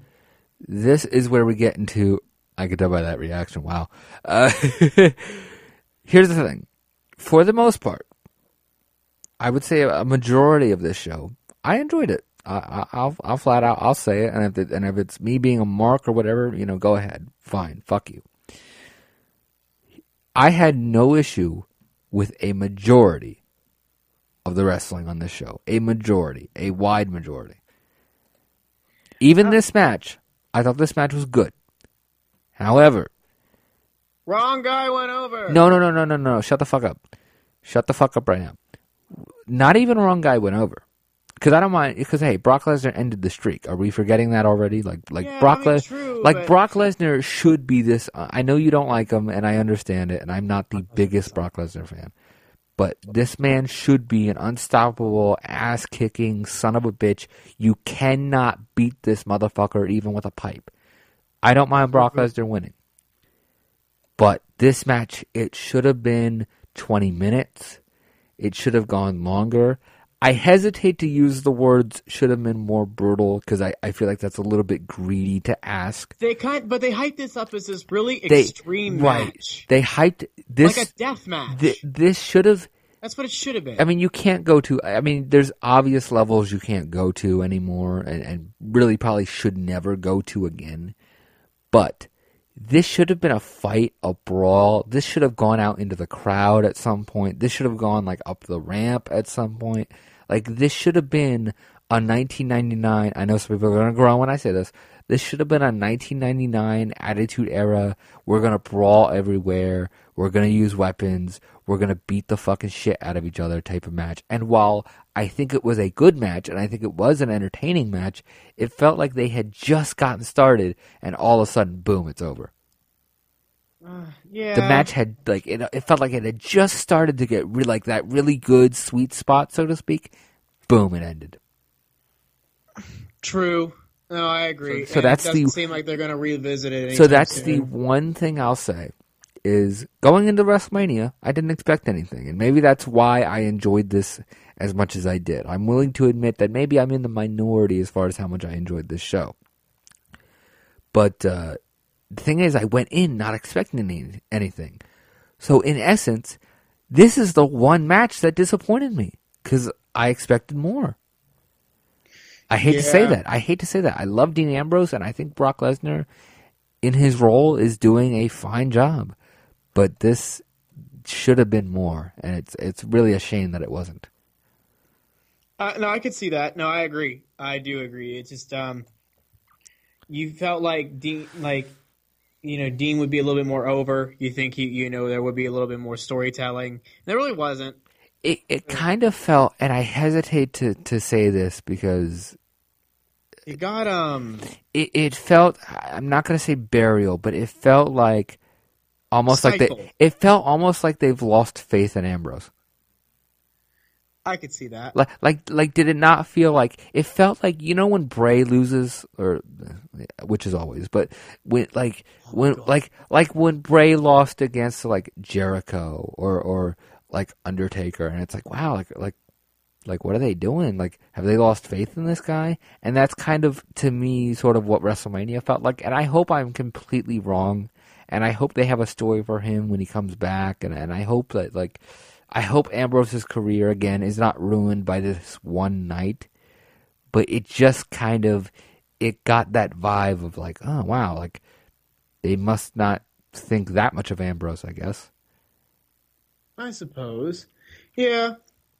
Um, was there anything else you want to touch on before we move on? Um, one thing I'll say um, is up on this giant screen. Every time Brock would hit a suplex, they, They had a little, count. they had a counter, and I just I thought that that was so like. a part of me says, "Oh wow, that's kind of shitty," but then another part of me like enjoys it because like it's fun, you know. And then like the crowd can count because like there were times where like they would be like seven and it would actually be like eight you know and so so there were periods where they would put like shit on the screen to try to get people to chant i think they did some they did something for new day and then i think uh I think like Charlotte too, maybe. So there were periods where they would put like shit up there to chant, but they had a suplex counter, which I just thought like that got like the biggest kick out of me. I just I thought that was the funniest thing. Oh, I agree. I agree. Um, was Taker Shane next? Um, we then had the the the whole Hall of Fame doohickey, Yeah. yeah. uh, which is which is whatever. You know, it's the same thing every year, pretty much. Uh, and then we got the women's match featuring like a fantastic a fantastic Sasha Banks entrance with fantastic gear. I, I, uh, you know, Becky Lynch had a nice entrance with all the smoke, and Charlotte got this nice pyro, and and looking like her dad out there, and this match was fantastic. It was that that match stole the show. Yeah, the one thing I'll say is that crowd was ready for either Becky, but mostly Sasha, to win that match. And when she didn't, the, the air was let out of the balloon a little bit. It was still a great match, and people appreciated it, but they were just they were ready for a title change. They were ready for Sasha Banks to win, and when she didn't, it Uh, kind of technically, we got one. Yeah, yeah. And I think that's the main reason Charlotte did win is because um, I think they wanted their first champion to be to be Charlotte. You know, they they wanted their first champion to, to have some lineage, so to speak, and especially with the Flair name and all that. So uh, I think that's the main reason uh, Charlotte went over here. I think Sasha will get that belt soon enough. I think probably by SummerSlam. I agree. I agree.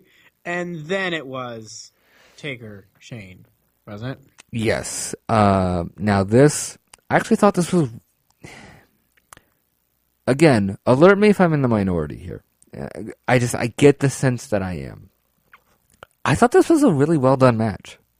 It was. It told a story. The the one thing I'll say, and again I hesitate I hesitate to say this because considering we'll get onto that spot.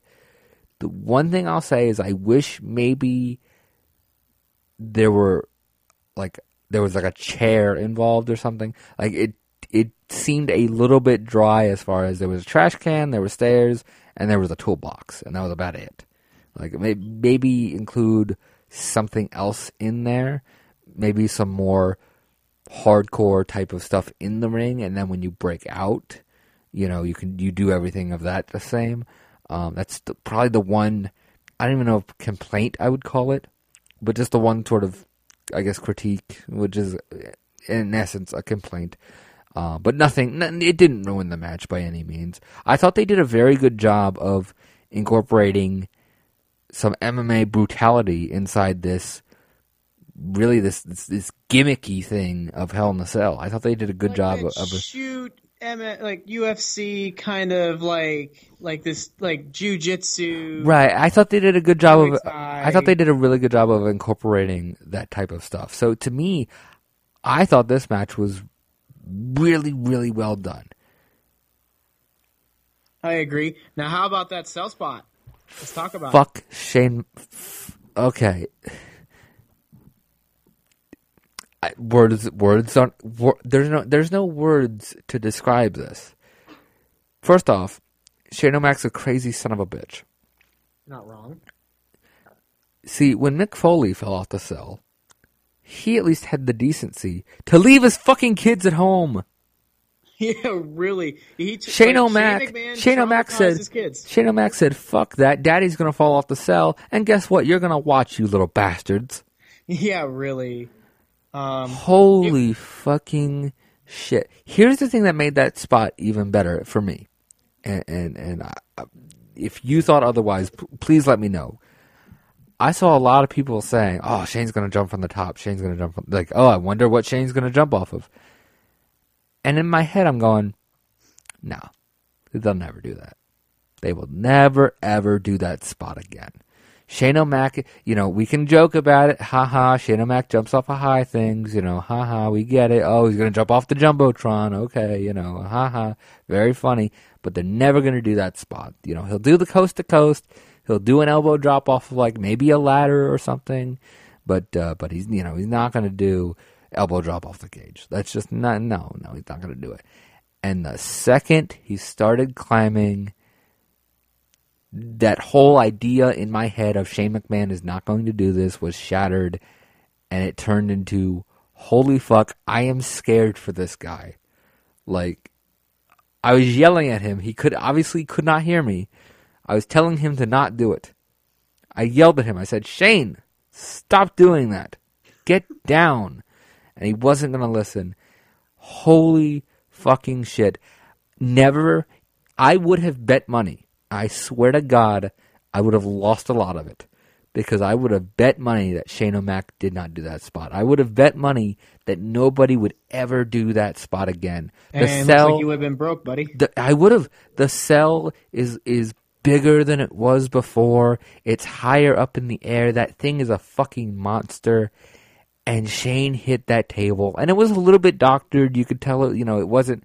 It, there was like something under it, but he still bounced off of it like a motherfucker. Oh my god, I cannot believe they did that spot. I'm almost angry, but I ho- I hope Shane is okay. Oh my god. Uh, it was seemed like he did okay. I mean, like he got up within like the first five minutes.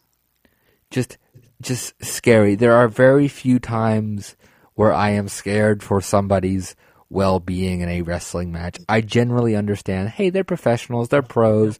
You know, most of it is selling anyway. You know, there's very few times where I get legitimately scared for somebody's well-being. That is one of the times where I was legitimately scared. Holy shit, Shane O'Mac is is going to injure himself terribly here. I love the reports. They were like, "Oh, he wasn't even limping." I'm like, uh, "That's because uh, Shane McMahon is a crazy bastard." I watched. It. Remember in 2000 when he took the 30 foot like skyfall? Right. Like, like w- that's the thing. We've seen Shane O'Mac do so many crazy fucking, so much crazy fucking shit. I want to say that's the craziest thing we've seen him do. Because the here's the thing. That's not on a on a crash pad, or at least a typical crash pad. Like, if if Shane's foot like slips, he's dead. no, you know, I you know, you know, like, like, it's just I'm not going to compare spots, and I'm not going to act like this is better than Foley or Foley's was better or whatever. They they both they stand alone. They're both great spots, but god damn, this was crazy. One of the craziest things I've ever seen. Now, here's the thing. Undertaker gets him in the ring. Tombstone, one, two, three. As far as the match goes, the bell to bell match, fine. Nothing wrong with it, I actually thought it was pretty good. However, I could tell there was a lot of people that said, What the fuck? Why didn't Shane win? Like, we want the authority gone and all this.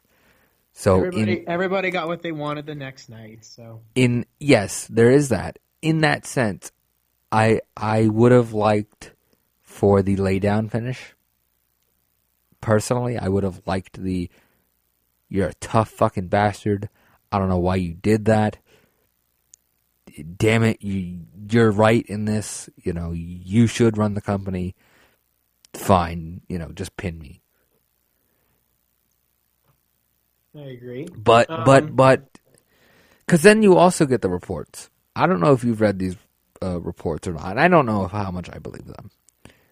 That this was the Undertaker's last WrestleMania match, and if that's the case, I mean I don't believe it because I feel like he would have lost if it was. Because I mean, especially since that's kind of what the story called for. So I think, I think those reports are BS. But uh, I don't know. Maybe not. I feel like I feel like if it was his last, I just I feel like they would have made a bigger deal out of it. No, I agree. I agree. So Um, so he, match was fantastic. Booking, uh, you know, a little bit odd considering the story kind of called for Shane to win, but again, it's the Undertaker. He, he's kind of exempt from complaining about. you know, there is a Agreed. certain aura to the Undertaker where you're kind of exempt from complaining about him. You know, um, I'll say this, and again, I, I don't know. I, I'm split. I would have liked Shane to win here. But if we do, if we end up getting what we want out of it, I'm split on that because a part of me says, well, great, Undertaker wins and Shane runs the company. Like, like everybody wins here. But at the same time, man, you just like, we just had this stipulation where if Shane lost, he's gone forever and never to come back. And if, if, if Taker won or if Taker lost, he lost his career and now Shane's just back again. Like, like I kind of see it from that point of view of like, you're really kind of going back on a stip hardcore. Um, I don't know. We'll, we'll, we'll see. We'll see where it goes. Um, I'm okay with it, obviously. Um, and the one thing I'll say about the Undertaker entrance, it's cliche, but I'll say it. There's nothing like it. And number two, those fucking flames are hot. They don't mess Yeah. around. Those motherfuckers will warm you up. like if you are cold, just buy a ticket next to the stage and it will warm you up. Like they blasted like there there was uh, I think when Taker was like down next to the ring and, and they they like blasted all of the the little fire pyro deals. Oh my gosh, like I had to like put my hands in front of my face for a second because it's like, oh, it's too much. No, I, I, could see that. Um, you know, as a Taker fan, I'm I'm glad he, I'm, glad- I'm glad he took the win. You know, um, but I believe wasn't the battle royal next? Uh, yes, this is where we get the battle royal. Um, DDP has a nice uh surprise entrance, and You had Tatanka, you had Shaq. and Um, Shaq. I loved it. I marked the fuck out for Shaq. I'm not gonna lie. fun. I It was it a like, nice little surprise. I'm not gonna lie. I was like jumping up and down for Shaq. It, it's kind of a little different when like, well, when you look at Shaq, he's he, it's fucking Shaq. You know, so like you you can't. You, there are some guys, celebrities in this world you can give a pass. Right. and Shaq's one of them. And uh, Baron Corbin was in there, and you know I'm glad he won. Good for him. I'm I'm split on this. I'm proud the- of it because like I, I really w- wasn't sure. I thought okay, he's just gonna be just another big guy when he finally makes it to the main roster. No, he, he got some credibility to him. He won the battle. He won the Andre the Giant Memorial Battle Royal, and uh, so at least there's something to him. You know, I, I'm I'm split. Number one, I would have really enjoyed Mark Henry w- to win this thing because I know how much it would have meant to him. But okay, you know, well, whatever. looks like he didn't get his send off, and he's done. So That's that's a shame. Uh, I guess at least he got an entrance though, so that, that's that's one thing. Um, Yeah. And then the other thing, I do enjoy Baron Corbin, and if you're going to debut a guy, this is a great way to debut him. I agree. But I don't know if I enjoy Baron Corbin enough to debut him like this. Does that make sense? I mean, I know it's sort of like with Tyler Breeze. It's sort of like, what more can you do with him in NXT? So he's kind of, it's sort of like he doesn't have a choice. Right. I don't think it's a bad time. I just, I guess here's the thing when it comes to like the whole Andre the Giant Battle Royal deal. They try to treat it as like this prestigious thing. Well, in order to be prestigious, you have to have some prestige behind it. Like, Well, like, I like it's one I thing to say. I see the Andre the Giant Memorial as something a little bit different now, and I think the Battle Royal should be a platform to get the next NXT star to get called up. I think so. Um, Mm. It's with a just- guy like Baron Corbin, you know, I feel. See, to me, Baron Corbin is. A, I see him the same way I see Apollo Crews. I, or I, I guess. I guess, I Funny guess. enough, they all debuted on the main roster at the same time. Um, they they are all gimmicks that would work way better on the main roster than they ever would in NXT. Mm. Just way better. I, I guess my my thing would be, and and I hope this. I mean, I hope Baron Corbin works out, and I, I, I appreciate his work. He'll be But- fine. I'm gonna let's play worst case scenario here. Okay. If if Baron Corbin doesn't work out, and a year from now he's a member of the social outcast, or he's he's not, or he's not on WrestleMania, or what have you, or for whatever reason, even if he's like gets injured or something, I don't want to look back a year from now and say, "What the fuck was that?" Um, you're right. You know, No, uh, like like like when you look back, Why the fuck did Cesaro win that win the first one? That makes no sense. He didn't do anything with it. Well, when you see the way he returned on Monday Night Raw, I think we're we're, Uh, We're seeing not talking about that though. That was two years ago. Oh, you're, well, I guess. Like Like, like, think about like what did he do in 2014? Nothing. Not a goddamn thing. they were, I know they were trying to have him give this whole face push and They give him the tried and it hate failed. Agreed. It, So, he so wasn't ready. So with that, wasn't ready. so with that, you look back and you say, well, why the fuck did Cesaro win that? So to me, I don't want to look back a year from now and say, well, why the fuck did uh, Baron Corbin win that? Well, here's the difference between Baron Corbin and Cesaro, especially in the two years' time. I, I think as far as I think a lot of people, especially in, in WWE's eyes, they really didn't know what to do with Cesaro. It was sort of like, oh, well, here's a guy, here's an indie guy that people seem to like, people are aware of. You know, he's a strong man. Everybody knows that. So let's give him a shot. And but with Baron Corbin, it seems like he's a lot more well groomed. He's a lot more sta He's definitely more comfortable in his own skin. He has a he has a gimmick that I think really sits well. You know, whereas with Cesaro, really wasn't anything yet at that point. And with Cesaro, we still don't really have anything clean cut, but I think that's yeah, we're starting to see a little bit with Cesaro with like the suits and the you know that Swiss like sarcasm and the you know that you know that dry witty humor and like the whatever, especially you know Tyson Kidd, you know, really rubbed off on him, and so I think you know now we're seeing him on Raw and SmackDown again. I think is really helping, but um, but with Cesaro, then I, I don't think anybody had any clue what they had. But with Baron Corbin, you know, thank God for NXT. Uh, he's definitely a lot more well groomed.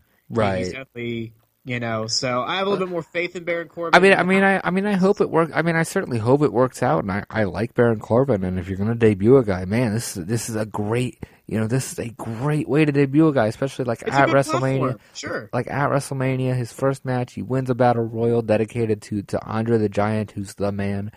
I just that it just feels like, oh wow, is that just a little too much, a little too fast? No, no way. Um, it seems like you're kind of taking it easy. And you know what? I, as for, when it comes to Baron Corbin, let's just enjoy him for the amount of time. And if True. you know, if he doesn't work out, it doesn't work out. You know, So- I feel so- the same way about Apollo Crews So point. so over overall, the match was it was a battle royal, not you know nothing to write home about Serve really. purpose. Ex- Exactly. It was a five minute thing that got everybody on the card. So good good for everybody. Let's talk about the burial of the Wyatt family. a. Now being live, this well first off, Rock comes out and, and, and he announces the, the, the crowd and, and this is where uh, Dave Meltzer keeps changing his story on what the actual number is because he originally said 8,000 or 880 84,000 and then it turned into well no now it's 94,000 or now it's 97,000 and it's just like I like Dave Meltzer. Like I'm not a hater of Dave Meltzer but he keeps changing his story as far as what the number what Let's the just quote accept unquote the number for what it is. let's let me let me say this. Real number fake number be damned. The place was packed. There was very few empty seats if any and i looked up and it was i think it was during this segment i looked up and i looked around and there's these standing room only sections on each floor. And I, I looked up and even up into the third and fourth floor these standing room only sections were packed with people standing around leaning on the rails trying to watch wrestlemania. Oh, it yeah, was I know, just can it was insane. I've never seen anything like this. Like this was so again real number fake number fuck that. It was packed and Right. anybody who was there can attest to it Right. No, I agree. Um, you know, I know Rock, came out. He had a nice entrance. He did his shtick. He talked for a long time, and, and it was nice. It was nice to see him. It was nice to hear from him. Um, and then it was nice to hear him talk about the attendance number. I was shocked to hear it. I was proud to hear about it. Uh, very, it was very nice. Um, and then the Wyatts came, and you know, the, to see Bray Wyatt go toe to toe with the Rock, especially that with the that was microphone. th- this is a case of again i'm split on it. It- you want i mean it would suck to have a wrestlemania with nothing bray wyatt included because i thought for sure he was going to win the battle royal. So when he wasn't even we all did. when he wasn't even in it i was a little miffed. I was like oh wow did they really just leave him off of the card? You know? Um, so the segment with The Rock, Was a very nice surprise. it, I I I thought it was well done. Um, it. I'll say, I'm going to skip ahead in the segment a little bit when I get to my criticisms. So so so overall, overall, I thought the segment was fine. I, I had no true issue with it.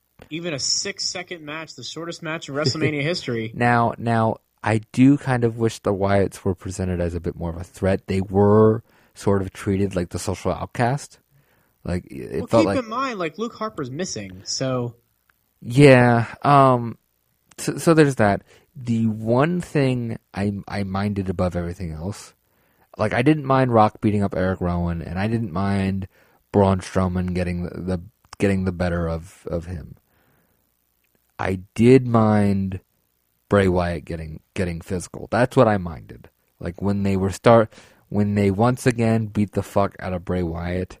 That's when I was like, "Oh, I was really enjoying this, and I could defend it up until then, and now I Yeah. can't." I'm right there with you. I know, I know. John Cena came back, which was nice to see him. So, I- so overall, uh, like really, I can. Even though, yeah, it kind of sucks to see the Wyatts, you know, quote unquote buried or quote unquote, you know, made fun of or what have you. Even then, I can defend it. It's that five second, it's that five percent portion where Bray Wyatt gets spine busted, people's elbowed, where I just go, oh, if you could, if you just could have cut that part out, I, I would have been okay with this. right. No, I'm right there with you. Um, now, Because there was an interesting point here where Rock openly admitted, "Hey, look, you have a lot of fans out here. There's a lot of people, you know, lighting up this arena with your with their phones, and and you're very charismatic, and and you're very good in the ring, and and people like you." And it was very it, it's rare because you don't see Rock, you know, do that for a whole lot of guys. So I thought that was really cool of him to do. Um, to watch Rock put over Bray. yeah, that was a really cool thing, and that kind of got my mind thinking, like, oh wow, like is Bray gonna turn face like tonight or or soon? Well, thankfully, uh, that answered our question. Tomorrow, the next night, answered our question. because it was just a very like it. It felt like, you know, like when they do the story with Cena, where somebody tries to quote unquote turn him heel, you know, embrace the hate kind of thing. This kind of felt like the opposite. Like it felt like Rock was saying, "Hey Bray, be a face. People like you." Like I, maybe that's just me reading into the lines a little bit, but it just it kind of felt like it kind of had like that vibe to it. I agree. Um, I mean, it, it was an all, an all in all good segment. I really wish they didn't touch Bray Wyatt. I really that should be like the thing for like the next year. They did. No one touches Bray Wyatt, Yeah, even if he loses. I no agree. one touches Bray Wyatt. Um, you know, it's nice to see Cena overall too. It's very nice to see Cena. Oh, oh yeah. you can't have a WrestleMania without John Cena. You just you can't. And uh, it was it was nice to see him, um, especially in good health. Um, so moving on, let's go to the main event. Um, I'm going to save my a lot of my opinions for the next night uh, for Monday Night Raw. Okay. Here's Uh, here's what I'll say. First off, this WrestleMania went for fucking ever. Yes, it did. And so, So- review, but it's okay because we have to cover it. So here's the thing. By this point, the guy next to me had his watch, and it was uh, ten o'clock uh, Texas time, which would be eleven o'clock on It's the east. eleven o'clock mine. Yeah. And so we were just like, okay, everybody, well that's it. Uh, that, there's your main event: The Rock versus Eric Rowan. Which, by the way, which by the way, the fact that that is in the record books is just wacky. The Rock versus Eric Rowan is a WrestleMania match. He has that on his like tombstone. I think- wrestled The Rock at WrestleMania. Yes, he did. Do you think that would have been Luke Harper instead instead of Rowan? I almost hope, and I almost hope not. I I actually You know? I actually honestly thought that that that that probably would have been Luke Harper taking the On six one, second. on on one hand, I go, "Oh man, you ruined Luke Harper," but on the other hand, I go, "Oh, good for Luke Harper. He got a match with The Rock." Yeah, so- so least- kinda- that'll always be in the record books. It'll Exactly, exactly. You, you, like they can't take that away from him. Um, yeah, really. So so well, no, Eric Rowan has it. Whatever. I don't. good know. for him, I guess. But uh, so uh, Main event. uh, I I had a thought. I completely bombed. Guy looked Oh. at his watch. Yeah. Oh, oh yeah, okay. Th- th- see, you have a better memory than I do, and I was there. Um, so yeah, the guy looked at his watch, and and we were just like, oh wow, like I guess this will be a quick main event. And I thought for a second, are they going to do my finish? And Triple H's entrance was was fine. It was a little weird, but it, it was it was fine. Good job by Stephanie to like cut that promo live because Yeah. there was a lot of words to it and Yeah. stuff. Um, so good job by her. She looked fantastic. Triple H, of course, is Triple H. He always has the best entrance. The entrance was badass altogether. The whole entrance package. Right. This is like gothic undead coliseum kind of thing. It was it was it was badass. Yes. It was dope. I, I really appreciated that. I know a lot of people were like, oh, you know, she's playing a bad guy on camera. Let it go. it's a character. And s- Come on. so, so I thought, like, are they gonna do my finish of the 18, the the Superman punch spear? You know, that's it, everybody. I wish. And and this is a case of I, I I made the comment earlier in the show. I had no issue with the the wrestling on this show, which is probably why I think that's the main reason I enjoyed WrestleMania as much as I did. Is you know the booking didn't make too much sense, and I would have done that differently. But I, I feel like I say that on every show. Yeah. Whereas there are shows where I go, that match sucked, that match sucked, that match sucked. I didn't like that match. That match, you know, was pointless. And I didn't feel like that on this show. Like I felt like every match was good, you know. Some matches weren't groundbreaking per se, but I thought every match was pretty good and most of them were really good. Mm-hmm. I'm going to sound like such a hater and I apologize in advance. This was not good. It dragged. This This reminded me of WrestleMania 25 all over. all over again. The the here's the thing. It's a combination of the crowd didn't want Roman Reigns to win. The crowd kind of respected Triple H, but nobody really wants Triple H to win. And then they were ready to go home. Yeah, that's the same They were thing ready to go- 25. they were ready to go back to their hotel. out by Taker Michaels, and people were kind of tired of Randy Orton at that time. You know, like people liked Triple H, but they were kind of sick. But they didn't want Triple H. Everybody wanted to go home. It was, you know, and now here they are doing the same thing again. You know, at 32, and it's like, ugh. The only spots that were are even semi memorable is like that neck breaker on the table. Yeah, and when Reigns speared Stephanie, that was the only time anyone gave gave a shit Like- about Roman Reigns. Like even even Reigns spearing him through the wall didn't get a reaction, and that always gets a reaction. Yeah, people were just tired. They were tired, and uh, you know, people can only handle so much wrestling. And you know, maybe they'll learn that lesson next time. I know there was a lot of injured people, so maybe they didn't care about. Maybe they were just so burnt out because they thought they were going to see a lot of, you know, like the Seth Rollins, the Stings, the Daniel Bryans, the Nevilles, the, you know, I, I get that. You know, it could be that It too. just- Luke Harper's, the but match Triple H has there is like a prototype like Triple H match and Yeah. it's either really fucking good or, or really, really, fucking or really fucking bland. And unfortunately, sometimes it depends on the opponent. He can do it with Daniel Bryan, he could do it with The Undertaker. This was really fucking bland. Yeah, I mean, it's not that they were bad. It's just that like It- it, was it hard was- to get into. It wasn't you like already it- knew the result. You already knew. You already yeah, knew. I mean, it wasn't a bad match, but it was just so fit- predictable. it- and it was just like, okay, can we just fast forward to the Roman Reigns celebrating on the top turnbuckle now? Yeah, just get it yeah. I mean, it, it felt like that. I mean, the once the only time I ever even considered, oh, maybe Triple H will win is like Reigns speared Stephanie and then Triple H hit the pedigree. I thought for a split second, oh, maybe Reigns will. No, No. you know. Um, and then Roman Reigns won. Yay. so like, this is a case of. I admit to enjoying this WrestleMania more than more than others, and I and I reserve the right I'm to. sorry. I reserve the right to a year from now completely change my opinion and say this show sucked a complete, you know, complete ass. I reserve that right to, to say that tomorrow, next week, a year from now, whenever. Sure. But I will say, you know, your main event is supposed to be like technically supposed to be the best match on the card, It was the worst. or the worst. Yeah. Because here's the thing, it went as long as Taker Shane. Taker Shane was at least interesting with an interesting build up, and people wanted to see, you know, one of two guys win. And in this People case, they wanted. about people care about matches that they don't know who's going to win. It's like, Exactly. like if it's going to be scripted, at least pretend to hide it.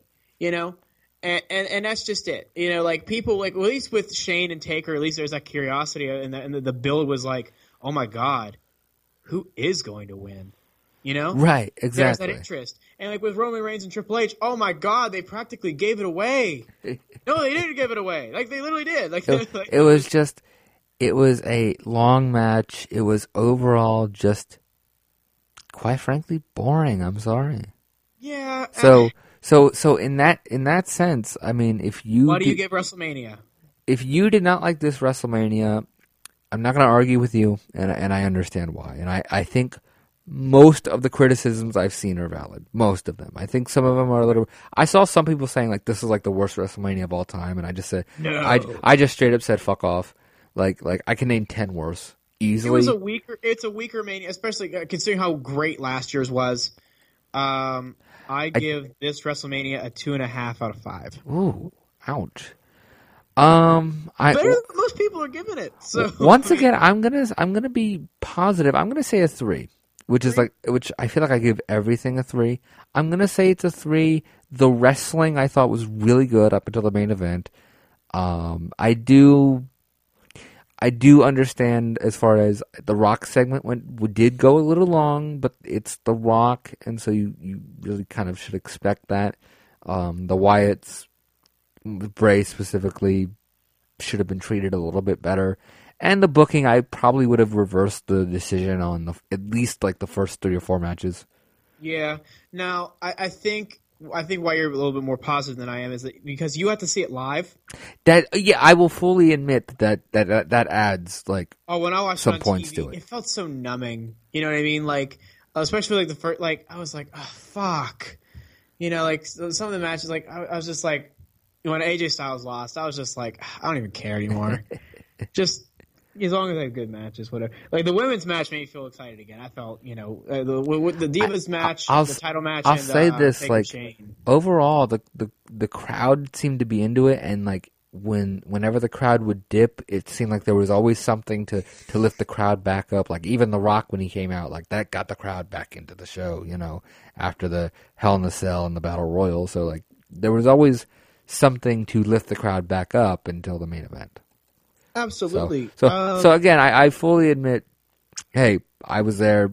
I enjoyed it. I had a fun time and perhaps that fun time leads me into enjoying the matches a little bit more than i would you know watching on television. I i i fully admit that. So again my rating not not the most fair system in the world. So so i, I think a three i think a three is a fair rating. Because right. Normally I say uh, normally I'm like, eh, you know, does it really matter who wins or loses, or eh, you know, can you really blame booking, you know, if the match is good? But that is a part of it. You know, part of it is, hey, I want to see this guy win, or I want to see this guy, you know, get his comeuppance or what have you. So Sure. I think most of the criticisms I've seen of WrestleMania are valid. Um, there are some people out there that are just freaking out, and I'm like, okay, come on, like, like even if you didn't like the show, you can't say it's worse than nine or um, eleven. I mean, I would say it's a billion times better than twenty nine. No doubt. You know, uh, I- so- no, I, I can I can agree with that. I can agree with that. So, so I, I feel like some people are a little harsh on it, but hey, And, It is what it well, is. That's WrestleMania 32, everyone. So let's skim through this Raw review. real qu- real quick in like three minutes.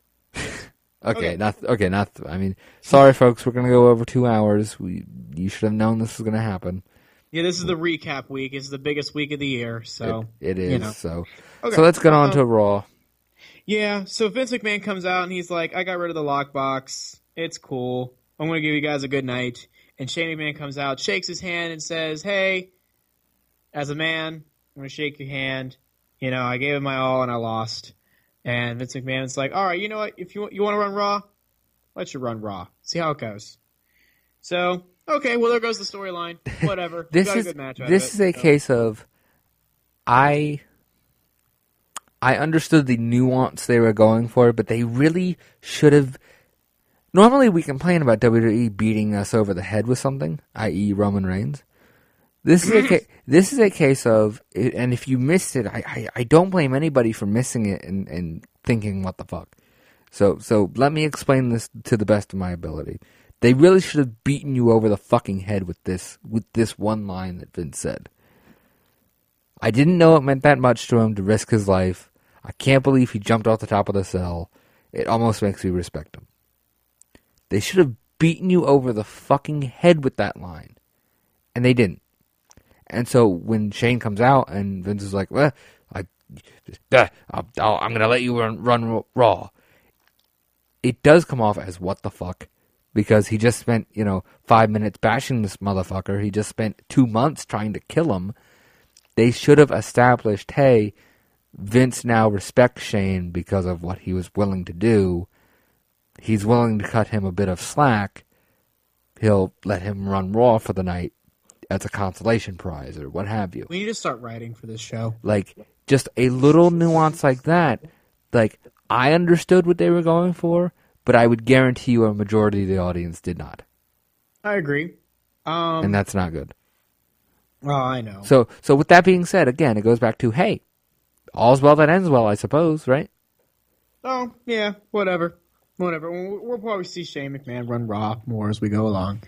Um, next up, we had, you know, the rematch of the century: Sheamus and King Barrett versus the New Day, to which the New Day win. Okay, well there goes the WrestleMania match. Fuck that then. I was so scared League of Nations would win the tag belt, and I said, "Fuck you guys! You're not winning the belts when I'm here." like that would just be fucking me in the ass, wouldn't it? Yeah, yeah. Um, well, and this is probably going to be also the the last time you ever see Barrett on WWE television again, because after the after the league lost, they kicked Barrett out. They beat him up. See, see, I'm mad because we tried to start the na na na na na hey hey goodbye song, and they cut us off with Bray Wyatt. Oh, and it was very nice to see Bray. And he so yeah, the Wyatts are officially faces now. Very which good. which again, uh, it makes the Rock segment make sense. Yeah, it's long overdue and it's worth it. Um, and then we get, um, uh, you know, they had like this segment with like Renee and Vince, and he said, uh, you know, he he says like, I think I think the gimmick, and and maybe this came off more on TV than it did live. I almost feel like the gimmick here was Vince hates the Raw after Mania crowd, and so he's going to quote unquote punish them by giving With- them Shane Shane because he thinks McMahon. Shane is a piece of shit. okay, Is is that what they were like? Is that what they were going for here? probably seems that way. There's like one of two ways to take this, and I don't know which way to take this. Um, I think we'll, I, I- I'll give it till next week's Raw to really get a consensus. That's that's either good storytelling or bad storytelling. yeah, I'll give it. I'll give it another Raw, and we'll see how it plays out. Um, now we have Sa- Summer Rae versus Sasha Banks. She kind of cut a promo saying like Sasha wasted a WrestleMania. Sasha wins, good for her. Yeah, Oh yeah, we forgot to mention like Sasha's WrestleMania entrance, which was fantastic. it was really nice. All the gear and everything. Oh my goodness. Yeah, you, I, I gotta tell you, um, Sasha will be most likely the number one, if not number two, most over women's wrestler by next by thirty three. Of all time. Oh yeah. Like like I would dare say like she's already like number like six. Um. Yeah. yeah. No. I, She's I, at least in the top ten. Uh, I, I'm sure Bayley will be in the main roster by 33. So. Oh, I would Uh, think so. I think Sasha's winning the belt by SummerSlam. Oh. Oh my God. Probably before then. Um. So, we had Sasha beat Summer Rae, and then we had a a uh, a debut of a brand new superstar. You know him. Yeah, you're okay with him. Apollo Crews. I, I openly booed when his fucking name flashed on the screen. I'm not gonna lie. I Uh, I, I just I I stood up and I just went boo. which Apollo made quick work of Tyler Breeze. Poor Tyler. Um, now I want to point out what I tell you. What did I tell you? Apollo Crews is more over on the main roster than he ever was in NXT. He was only there for two fucking minutes. Eh, Like that's because like Apollo Crews has like the main roster look, I guess. yeah. So like the casual appeal is already there. He'll be a big deal. I mean, like I, I his mic work has improved a lot. Uh, not not It better of. it's better than Roman, way better than Roman Reigns. Oh, really? Yeah. Like I know he was like always, I, he was always like a step above Roman Reigns, which is not good, you know. but he now he's he's he's at least a couple light years ahead. Oh, You know, fair enough. So he's definitely better than Bobby Lashley. Well, that's good. better, for sure. I will. There's no set gimmick, I guess. It's just he's still in that like. I just I, I like it goes back to in general. I just I have a little bit of an issue with oh here's a white meat baby face. Well, let's let's give it some time. I w- I'm curious to see how his mic work is going to be in the main roster. I don't know how it is. Uh, NXT, he was getting better. Um, of course, he does he does perform well in the ring. I don't think that'll ever be an issue. Right now, he's playing Neville, you know, until Neville comes back. So we'll we'll see. Um, and then of course you had the Roman Reigns promo of him waiting for contenders. Then you had Jericho, Styles, Zayn, and Owens. He did have a nice line here about like I'm not a good guy, not a bad guy, I'm the guy. I'm the guy. Yeah. and they they really played up on that on SmackDown. Um, yeah. So this came off as a as a completely tweener promo. Yeah. Which is- gradually. which, this is I mean- like CM Punk circa 2009 when he was gradually like Right. face the heel. I'm fine with it. It's fine. Yeah. He'll go. I'm telling you, he will be full heel by the time he faces AJ Styles. I think by the end of that match he will be. Oh yeah, he'll Like I, I think he'll be a face going into Chicago, a, a supposed face going into Chicago, and I think he'll leave a full blown bastard heel. yeah. I'm right there with you. And if they do that turn in Chicago, oh man, those fans are gonna eat it the fuck up. Oh my god, yeah, totally. Um, So that I hesitate to say it'll make a crappy WrestleMania main event worth it, because that has to be a hell of an angle to do that. But it may make us understand why they did what they did. Sure. Um, next up, we get Baron Corbin versus Dolph Ziggler. So Baron Corbin has a debut This was match. fucking long. It dragged. I mean, it wasn't God horrible, damn. but really, they could have cut time. I was really hoping Baron Corbin would do the squash gimmick for a little, like, just even even just on even Right. it was just for his one first match. Even like, I mean, like have the fans count one, like you know they used to come Right, in, like, right. how many seconds? Oh my god! You just just I'm telling you, just straight up, big boot, end of days. Oh, that'd be awesome. But whatever, they they did the double count out thing, and they, he still beats the shit out of Dolph Ziggler. He does like the shoot screaming at the referee. You brought this on yourself. Um, it was fine. Whatever. Well, I, I'm I'm glad they're kind of they're. It seems like they're having a lot of programs with a lot of guys. You seem there's like Ambrose and Jericho. There's Zayn and Owens, uh, Corbin Ziggler, Styles Reigns, uh, League Wyatts, uh, Dudley's, Enzo and Cass. Um, so you have like all that going. Uh, but oh, and this segment also should go into another program. Zack Ryder, new Intercontinental Champion, talks about how he's proud to have it. You know, he got to see Scott Hall win it and uh, take a picture with him, and you know, he thanks his dad and you know all this kind of stuff. Miz interrupts, and you know, so he wants he wants a match one on one for the title, and guess who interferes to make that happen? Maryse, yeah, Noah.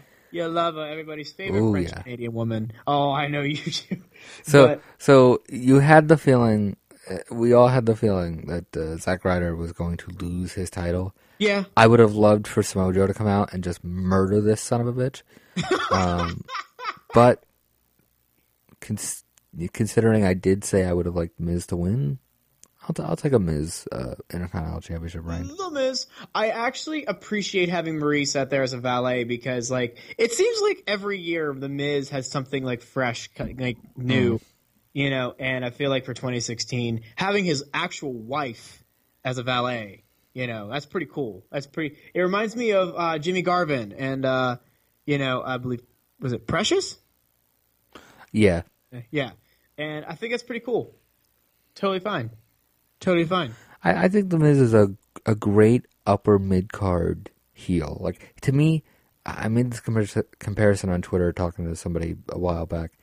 He really is the modern day Roddy Piper in the sense of you can stick him in the upper mid card and he does great.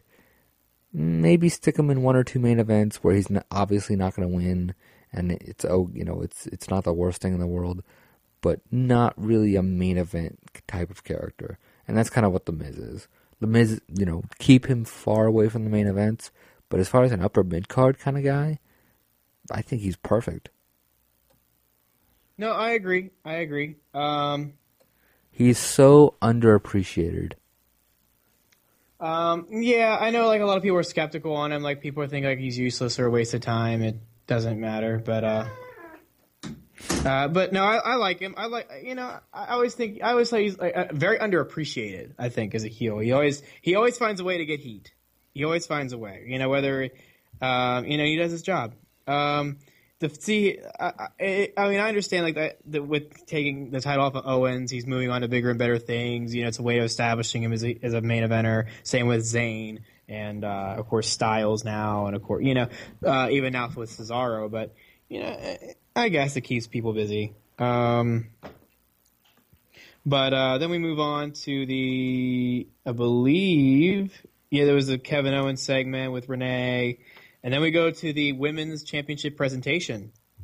Um, Charlotte is definitely, definitely the be- the most improved woman promo. Uh, Ch- Charlotte did a very good job here. I thought. Yeah, Here's the thing, and I'm sure it came. I'm sure it was obvious on on live television as well. This crowd wanted Bayley. I wanted Bayley, and when we didn't get Bayley, we were kind of pissed. yeah, no, I agree. And there's really no logical reason that we shouldn't have gotten Bayley here. No, uh, it's uh, we'll see her in time. I think so. Just, uh, I, you know, I don't think they want. I I think it would have been overkill with the debuts and stuff. I think at that point. Then don't abu- don't debut boring ass Apollo Crews. or fucking Baron Corbin. As much as I like him, then like Well, I'll hey, At sacrifice. least we got Enzo and Cass, so at least I can say that. Ooh, I was so. We'll get onto that. We'll get onto that. But ooh, Okay, so you know, Charlotte really held her own. You know, she really, especially with the fans, she did like the woo, woo, like right back at them, and it was pretty cool. Natty's also the worst promo. I have the heart of a champion. Uh, I know, Fuck, yeah, get they're doing a promo. I, I- I guess it's setting up for Natalya, Charlotte to pay back the women's, for the yeah, women's championship. Yeah, I gotta get used to saying that now. It's- y- y- you know, I had that same thought. Like Let I me think point something out. I had that this same thought yesterday. Talk about somebody who really was set up to be like the top women's wrestler of the company to now like sitting there like she looked bored. She looked like she didn't want to be there. Who am I talking about? I'm talking about Paige. She clearly didn't care. Just was Like I think that was kind of the gimmick, uh, but like it was, it was probably a shoot. Yeah, it seemed that way. She just sat there and didn't do anything. Just, uh, well, whatever. Let's move on. Uh, but then we get like the, the vignette of, of uh, Primo and Epico. So, Fuck hey. these guys. I was so afraid it was going to be Carlito, and then it was even worse. Well, I'm just these guys aren't over. Get the fuck over it. I agree. Um, we'll see what happens whenever they come out. Then we'll talk about them more. But then we had the tables match between the Usos and the Dudleys. I loved the shoot ending. The the Usos do a splash, do a double table. They roll out of the way. The bell rings, and Lil- Lillian's like, uh, "Oh, oh, funny, funny moment." Uh, a few funny moments from what I assume uh, the cameras did not catch. I don't know. Maybe they did. You'll have to tell me if they did. So New Day are in the ring. They cut their promo, and then they started dancing with Lillian Garcia and the referee, and they were trying to make them dance, which was that was a funny moment. Yeah. And then Zack Ryder came out, and I don't know if this, I don't know if his, it didn't seem like his entrance was on TV. It seemed like one of those things where like, was Zack Ryder in the ring when they came back from commercial break? No. Okay, because then because Lillian was like, uh, "Oh, this match is scheduled for one fall and it's for the inner," and she just kind of stopped and was like, "Oh shit, I spoiled it." so that Yeah. so that was funny, and then um, and then uh, this here where where uh, the bell rings and Lillian, Lillian's like, "You're a winner of the match, the Dudley," boy," and then like D-Von like just picks up one of the Usos and tosses him through the table in the corner, and it's like, "There, now you can end it." Yeah, um, it was fine. But uh, then we had Zayn and Dudley's. Oh no, Zayn. We had the Zayn segment right after the match, and then uh, Zayn gets quote unquote hurt by Owens, gets eliminated from the Fatal Four Way. I thought it was nice, and a lot of people were really you know, suspicious about it. Like, is he actually injured? That that's what I heard too. I certainly hope not because it, because that his career's over if he's hurt. Yeah. Like just no, I'm so, like I hate to put it like in such blatant terms, but it's like dead in the water. Yeah, I guess. Um, Um, but I, I don't think he was actually hurt. I think they just they needed No. somebody to take out of this match. yeah, especially if you notice on SmackDown, it was just to build a program with But, Zayn and uh, Owens. Um, So then you had, uh, yeah, after the commercial break, so the, so the Dudleys the whole time were like around ringside and they were just yelling at everybody and being jerks and it's like okay they're just being jerks and then like you know the lights go down and they do that whole Kevin Owens thing and the lights come back up and the Dudleys are still ringside and it's like oh oh the Dudleys are still here like why are the Dudleys and then it's like oh I wonder if Enzo and oh my god yes finally like they come out the place explodes. I thought for sure that like Enzo and Cass were going to come out when League of Nations came out, or when League of Nations were cutting their promo. So like, so uh, I didn't even think we were going to get those guys tonight, and we finally we did, and it feels like I've been saying for like two years to bring these guys up, and finally they're up, and it was just they a picked the right team to feud him with, too. a fantastic yeah like just new yorker versus new yorker. Fantastic promo from enzo. Didn't miss he did not miss a step. Like he didn't stutter. He didn't have to think about anything. Just perfect Neither like- did Cass. Oh my god, these guys were definitely the most over people of the night, for sure. Oh my god, they're my favorite tag team for a reason, and I can't wait to see more like of them. they're already like my favorite tag team Right. Okay, now let's go to the final match of the of the evening. The Fatal Four Way, which is the main event of Raw. The number one for the number one contendership for the world title, it was uh, Kevin Owens versus Chris Jericho versus AJ Styles versus now the returning Cesaro. It was nice to see him, and it's nice to see that they're really kind of pushing him as a new main eventer. It's I, nice. I loved his entrance yeah, it was different, like the whole Jason Statham kind of. yes i'm glad they're keeping like they're keeping it like he did it on smackdown too like that's a great Yeah. gimmick. Let's keep it going. Keep it going. Um, the match was fan- fantastic, by the way. the, you know, it's it's funny. They were chanting like "This is awesome" at some point. and I was just kind of thinking to myself, like, oh, I mean, it's good. I'm not gonna say it's bad or anything, but is it really like "This is awesome" worthy? And then by the end, when like AJ was hitting Pele kicks, and then he finally he pinned Jericho. Like I didn't expect AJ to win here. I thought for sure they were going to do AJ Jericho at Extreme Rules. Honestly, I thought Kevin Owens was going to win this. I thought, okay, maybe Cesaro might win. I mean, he kind of just came back, so I guess that's cool for him. I just didn't expect AJ to win, and he was the guy I wanted to win. I mean, I, I prefer AJ to all the other guys, but um, I just didn't really think he'd win. And so when he hit the Styles Clash and pinned Jericho one to three, like, like I like stood up, I started like jumping. I'm like, oh my god, yes, go AJ! oh, I did the same like, thing too. like, I I just- very happy to see Styles I just win. I marked out. Everybody else marked out. Like everybody was so happy for AJ. oh Um, yeah, I was. I mean, you know, I never thought I'd see the day to, to see like AJ Styles to be the number one contender if you for the said WWE World if you Title. had said at the beginning of the year, the man who will walk out of the Raw after Mania with his head held high and his music playing will be AJ Styles, oh yeah, we would have we would have we would have just been like, get the fuck out. Yeah. Oh, and I can't wait to see. I, we got to see a little bit of a program with them on SmackDown. Um, sort of like very similar to Daniel Bryan, Roman Reigns from Fastlane of Hmm. 15. Yeah, And, you know, it, it'll work out fine. Now, I think this will be some. I know the rumors going around that you, we're going to see the Shield versus the Bullet Club after this. Hmm. we'll see. I will see. Well, That that's our show. that that was WrestleMania weekend again. The weekend so big, you know. You and I didn't even talk about like Axxess or anything. Um, the weekend is so big, you know. It takes two hours to cover it. Of course, WrestleMania was seven fucking hours long. Jesus. Raw's three hours long. NXT was. Uh, I'm actually I'm actually not sure how long the NXT show was, but uh, I'm sure it was a good two two and a half hours or so. At least it seemed like it. Um, so with that, that was our Christmas.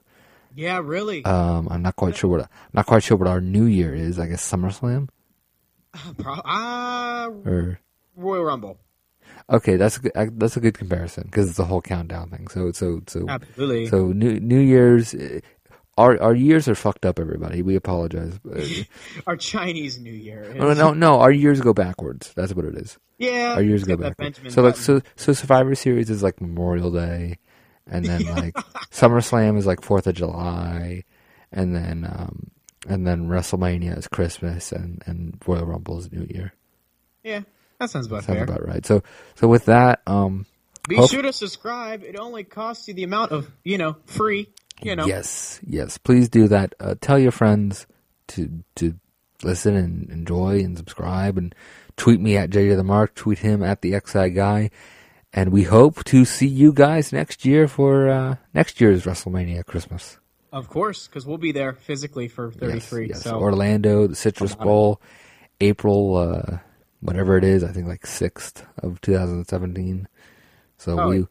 we will see you guys there. And uh, with that, we hope that we'll you see enjoyed. you next Saturday for the next episode. Yes, and and we hope that you enjoyed this weekend as much as we did. We will see you next week. Lucky Land Casino asking people what's the weirdest place you've gotten lucky? Lucky? In line at the deli, I guess? Aha, in my dentist's office. More than once, actually. Do I have to say? Yes, you do. In the car before my kids' PTA meeting. Really? Yes. Excuse me, what's the weirdest place you've gotten lucky? I never win and tell. Well, there you have it. You can get lucky anywhere playing at LuckyLandSlots.com. Play for free right now. Are you feeling lucky? No purchase necessary. Void where prohibited by law. 18 plus. Terms and conditions apply. See website for details.